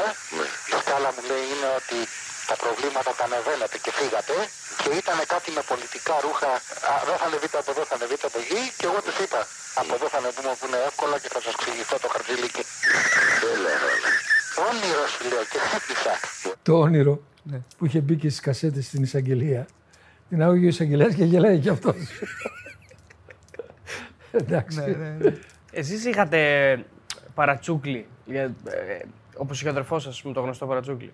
Σας έλεγε κάποιος δηλαδή με ένα παρατσούκλι, ας πούμε. Όχι, Όχι, δεν είχατε. δεν θυμάμαι. Δεν. Τουλάχιστον δεν έχει υποπέσει στην αντίληψή μου. Το αποδεχτήκατε το παρατσούκλι του αδερφού σας, το λέγατε κι εσείς; Ποιο; Αυτό που το λέγανε ο Κοκαλιάρη κτλ. Όχι, δηλαδή, εντάξει, το λέγανε γιατί ο Δωμάς ήταν πάντα πολύ αδύνατος. Πάρα πολύ αδύνατος. Όχι επειδή ήταν φίλο Σοκρατικό καλή. Όχι, παιδί μου. Α, Ο Θωμάς ήταν. Ήταν, ήταν λιγνός. ναι, ναι, ναι. Δεν φανταστείς Ναι, πώς ναι. ήταν. Άρα ήταν καθαρά το παρουσιαστικό του δηλαδή. Μα το Κοκαλιάρης βγήκε από το 98. Δεν βγήκε πιο αργά. Ναι. Όταν ο Θωμάς εμφανίστηκε στον Ολυμπιακό σαν σύμβουλος του Ολυμπιακού. Ωραία. Υπάρχει και Ε, μια άλλη ιστορία που μας έχει πει ο, ο Γιώργος ο Γεωργίου. Είναι το γνωστό πρωτάθλημα. Με, το, με το πρωτάθλημα που έχει πάει στο Θωμά και του έχει πει όλα τα παιχνίδια και χάνει το πέναλτι τότε ένας στην Παναχαϊκή και δεν βγήκαν όλα. Που έχει αποδειχθεί ότι δεν, ε, δεν βγαίνουν τα νούμερα όπως τα έχει πει. Δεν ξέρω αν ισχύει. Ο ναι. Γιωργάκης, ο Γεωργίου, έκανε καριέρα επισκεπτόμενος στο Θωμά για να του λέει ο Θωμάς ιστορίες. και κάποια στιγμή μετά έβγαινε και τις έπαιζε. Και κάποια στιγμή που πήραν στον κυνήγι το Θωμά, ένας από τους βασικούς λόγους είναι αυτά που λέει ο Γεωργίου. Αλλιώς είναι κάποια στιγμή να κάνεις κάποιες ενέργειες και αλλιώς είναι να βγαίνεις και να τις φωνάζεις. Και αλλιώς είναι να τις λες σε ένα δημοσιογράφο και να τις γράψεις κιόλας. Έχετε καμιά καλή ιστορία από πάνελ ε, Κυριάκου Θωμαίδη, εκπομπή; Έχετε πάει καλεσμένος, δεν έχετε Πολλές πάει; φορές. Να. Πώς, πώς ήταν αυτά έτσι, τα πάνελ, αυτές, οι- αυτές οι εκπομπές, ε, έβγαινε κάτι τέλος πάντων για το ελληνικό ποδόσφαιρο, βγά, βγάζανε νόημα αυτό, όλες αυτές τις Υπήρχανε- αποκαλύψεις; Ήτανε, ήτανε αρκετά αποκαλυπτικές. Και το γεγονός ότι είναι πόσα χρόνια, 30 χρόνια αυτές οι εκπομπές, πάνε να πει ότι είχαν περάσει. Έτσι, εντάξει, κάποια στιγμή ο Κυριάκος μεγένθηνε κάποια πράγματα, λύανε κάποια άλλα, αλλά όπως και να το κάνουμε, ο τηλεθεατής είναι αυτός που βγάζει τα συμπεράσματά του. Ο άλλος που με ακούει τώρα σε εσάς θα κάτσει και θα σκεφτεί. Θα δει. Για να τον δούμε, είναι πονηρούλης. Τα λέει αυτά. Πάει να καλυφθεί, μας ξεγελάει. Χειρίζεται καλά το λόγο. Έχει λόγους να το κάνει. Όλα αυτά θα τα βάλει στο μυαλό του για να βγάλει τα συμπεράσματα. Και βέβαια και με τα γεγονότα. Σας έβαγα πολλή ώρα μιλώντας με γεγονότα. Έτσι. Μετράνε και τα γεγονότα. Κάποιος σου πει τώρα, τι βλακίε λέει τώρα. Δεν έγινε αυτό. Αν όμως έχει γίνει αυτό, είναι υποχρεωμένο να το λάβει υπόψη του. Το συζητήσαμε και πριν ότι υπάρχουν πάρα πολλοί άνθρωποι γενικά στην Ελλάδα που θέλουν να έχουν εξουσία διαχειρίζοντας ΜΜΕ. Εσείς έχετε μια εφημερίδα πάρα πολλά χρόνια, έτσι την άποψη. Πώς νιώθετε σαν ε, εκδότης, Θεωρείτε ότι έχετε δύναμη μέσα από αυτό, ή θεωρείτε ότι κάνετε ε, κάτι καλό προσπαθώντας να βγάλετε αποκαλύψεις, ειδήσεις; Εγώ για ένα πράγμα επιφε- περηφανεύομαι για την εφημερίδα που 20 χρόνια τώρα εκδίδω. Δεν λιβάνισα κανέναν και δεν διαστρέλωσα ποτέ την αλήθεια. Λάθη έχω κάνει. Μου έχω στείλει και εξώδικα. Εάν κάνω λάθος, εγώ ο πρώτος είμαι ο παραδέχεται το λάθος του. Και δεν τρέπομαι να ζητήσω συγγνώμη. Και έχω ζητήσει συγγνώμη. Πολύ λίγες φορές γιατί διαπίστωσα ότι έκανα λάθος το ρεπορτάζ. Σήκωσα το τηλέφωνο και είπα: Με συγχωρείτε, αυτό και. Και επανόρθωσα. Έτσι. Από εκεί και πέρα, ναι, πιστεύω ότι βγαίνει μια αίσθηση δύναμης. Και βγαίνει αυτή η αίσθηση δύναμης γιατί ο, μεγαλύτερο, ο περισσότερος πληθυσμός στην Ελλάδα δεν αντέχει την αλήθεια. Δεν αντέχει την αλήθεια. Αρκεί να μην κρατάς στεγανάκια από εδώ. Δεν είμαστε με τον Ιβάν και δεν είμαστε με τον Μαρινάκη. Ή δεν είμαστε με τον Μελισανίδη, αλλά είμαστε με τον Καρυπίδη. Λέω, Έτσι μιλάω, σαν παράδειγμα Ναι. το φέρνω αυτό. Έτσι γιατί ο άλλος δεν είναι βλάκας. Καταλαβαίνει αν αυτό είναι υποβολημαίο. Και πάμε τώρα στο κυριότερο. Εγώ δεν έχω συμφέροντα από το ποδόσφαιρο. Αν έχω συμφέροντα εκδοτικά, είναι να παρουσιάζω ρεπορτάζ αληθινά για να τα καταλαβαίνει ο κόσμος. Αλλά συμφέροντα στενά από το ποδόσφαιρο δεν έχω.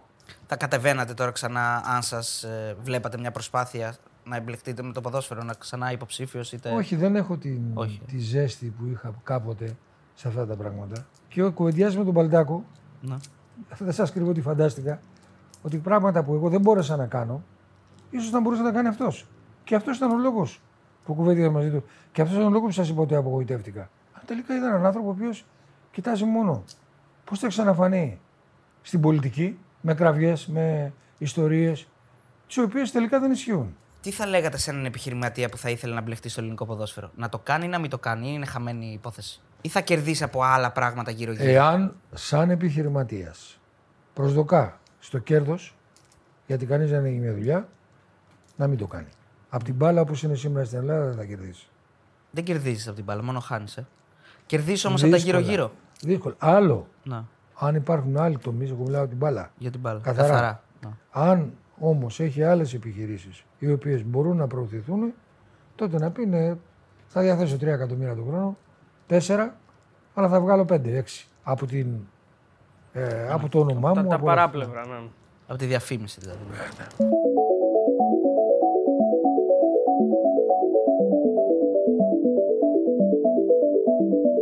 Φίλος ο Μάριος λέει: Αν όντως λέει φόραγε ο Μπράβος, ο, Μπρα- ο συνοδός σας τέλος πάντων, σε εκείνη τη συμπλοκή στο Members Club, ο οδηγός, αν φόραγε περούκα. Ναι, με.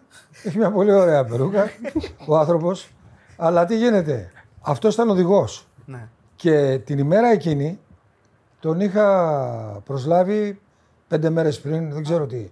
Και την ημέρα χειρότερο, εκείνη ναι. που συνήθως εγώ πηγαίνω μόνος μου με το αυτοκίνητο, επειδή θα είχε, ξέρεις που μαζεύονται απ' έξω από το γήπεδο και κλεισμένο των θυρών, ήθελα κάποιον να παρκάρει το αυτοκίνητο. Γιατί εγώ πηγαίνοντας εκεί δεν μπορούσα να παρκάρω στην παλιά ΑΕΚ 500 μέτρα, 1000 μέτρα Και να πάω προχωρήσετε από το μαζί. αεροδρόμο. Ναι, ναι. Και γι' αυτό πήγαμε και μαζί. Ο οποίος μπήκα εγώ, κατέβηκα στην κυρία Έσοδο και αυτός μπήκε μετά και ήρθε και με βρήκε.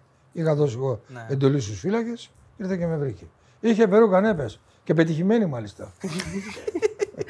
Πολλοί ρωτάνε εδώ κάποιοι φίλοι αρκετοί, θα, θα τις συνοψίσω, θα τις συγκεντρώσω. Ε, ερώτηση για τον Ηρακλή και αν θεωρείτε ότι, αν συμφωνείτε και μ, γενικά ότι έχει υποστεί πολλά τα τελευταία 10-15 χρόνια. ας πούμε. Ήθελα να το κάνω κι εγώ γιατί ήταν και στην περίοδο του Πιλάβιου που αναφέραμε πριν. Λοιπόν, ακούστε κάτι. Στον Ηρακλή έγινε μια μεγάλη αδικία. Πολύ μεγάλη αδικία.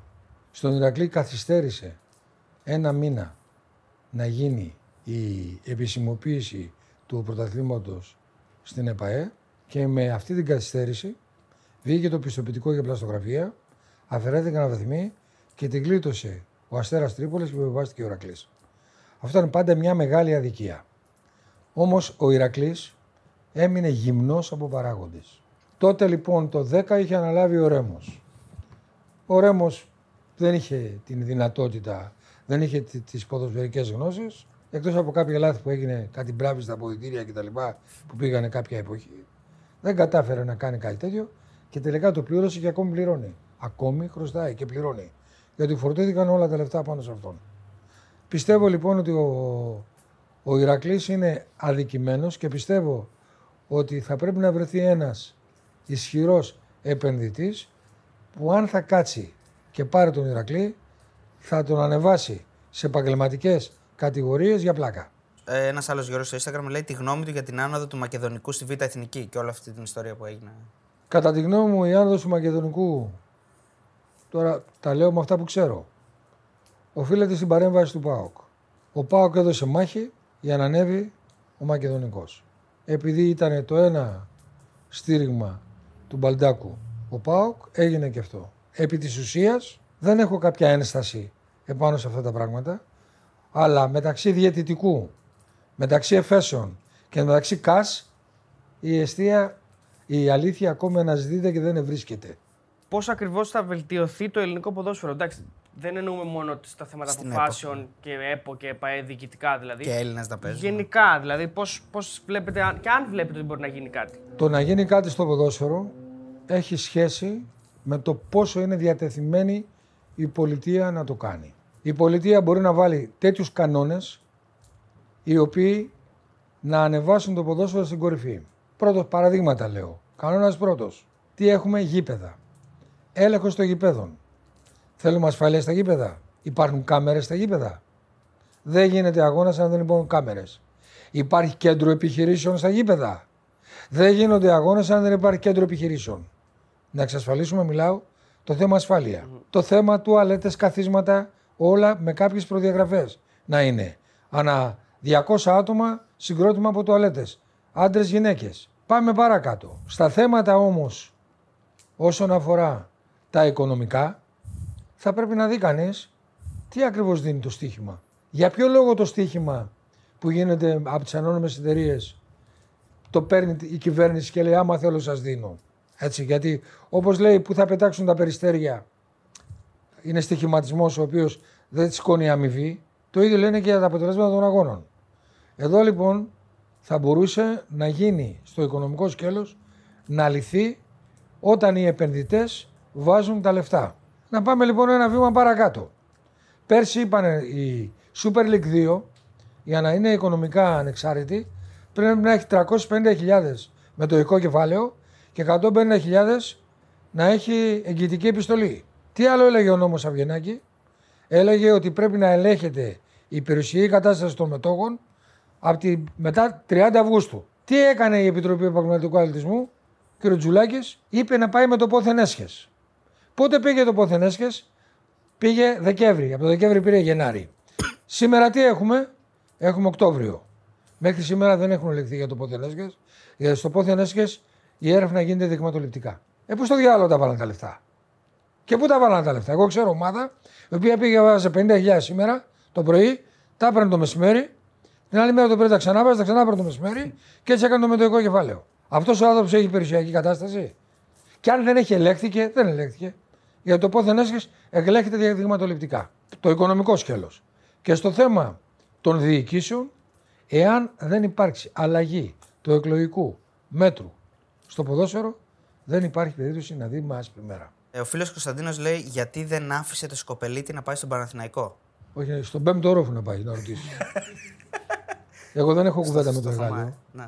Εγώ στο Εγάλεο ήμουν πρώην παίχτη, 14 χρόνια πρόεδρος, μάλλον αποτυχημένος γιατί στι μέρες μου το Εγάλεο έπεσε στη Δέλτα Εθνική και μετά από 5 χρόνια 6 το πήρε ο Δωμάσο Μητρόπουλο και το ανέβασε. Επομένως η ερώτησή του, ό,τι αφορά τον κύριο Σκοπελή, τον κύριο Αρ- πώς το λένε, Αργίτη και τους άλλους, Αγρίτη, ναι. τον κύριο Μητρόπουλο. Το Δωμά. Δεν ξέρω αν έχετε ένα σχόλιο δικιά μου ερώτηση. Τον έχει στείλει και ένας φίλος βέβαια για τις δηλώσεις του Τσάρτα, του Τσιάρτα που μας είχε κάνει στην εκπομπή και όλο αυτή την κατάσταση με την εθνική, είτε με την ΑΕΚ Β. Εγώ έχω να πω το εξής και λέω την γνώμη μου, αυτή είναι η κρίση μου. Ό,τι και να έχει κάνει ο Τσάρτας, λάθος ή σωστό, ότι ο Τσάρτας, αν ήμουν εγώ, θα τον καλούσα.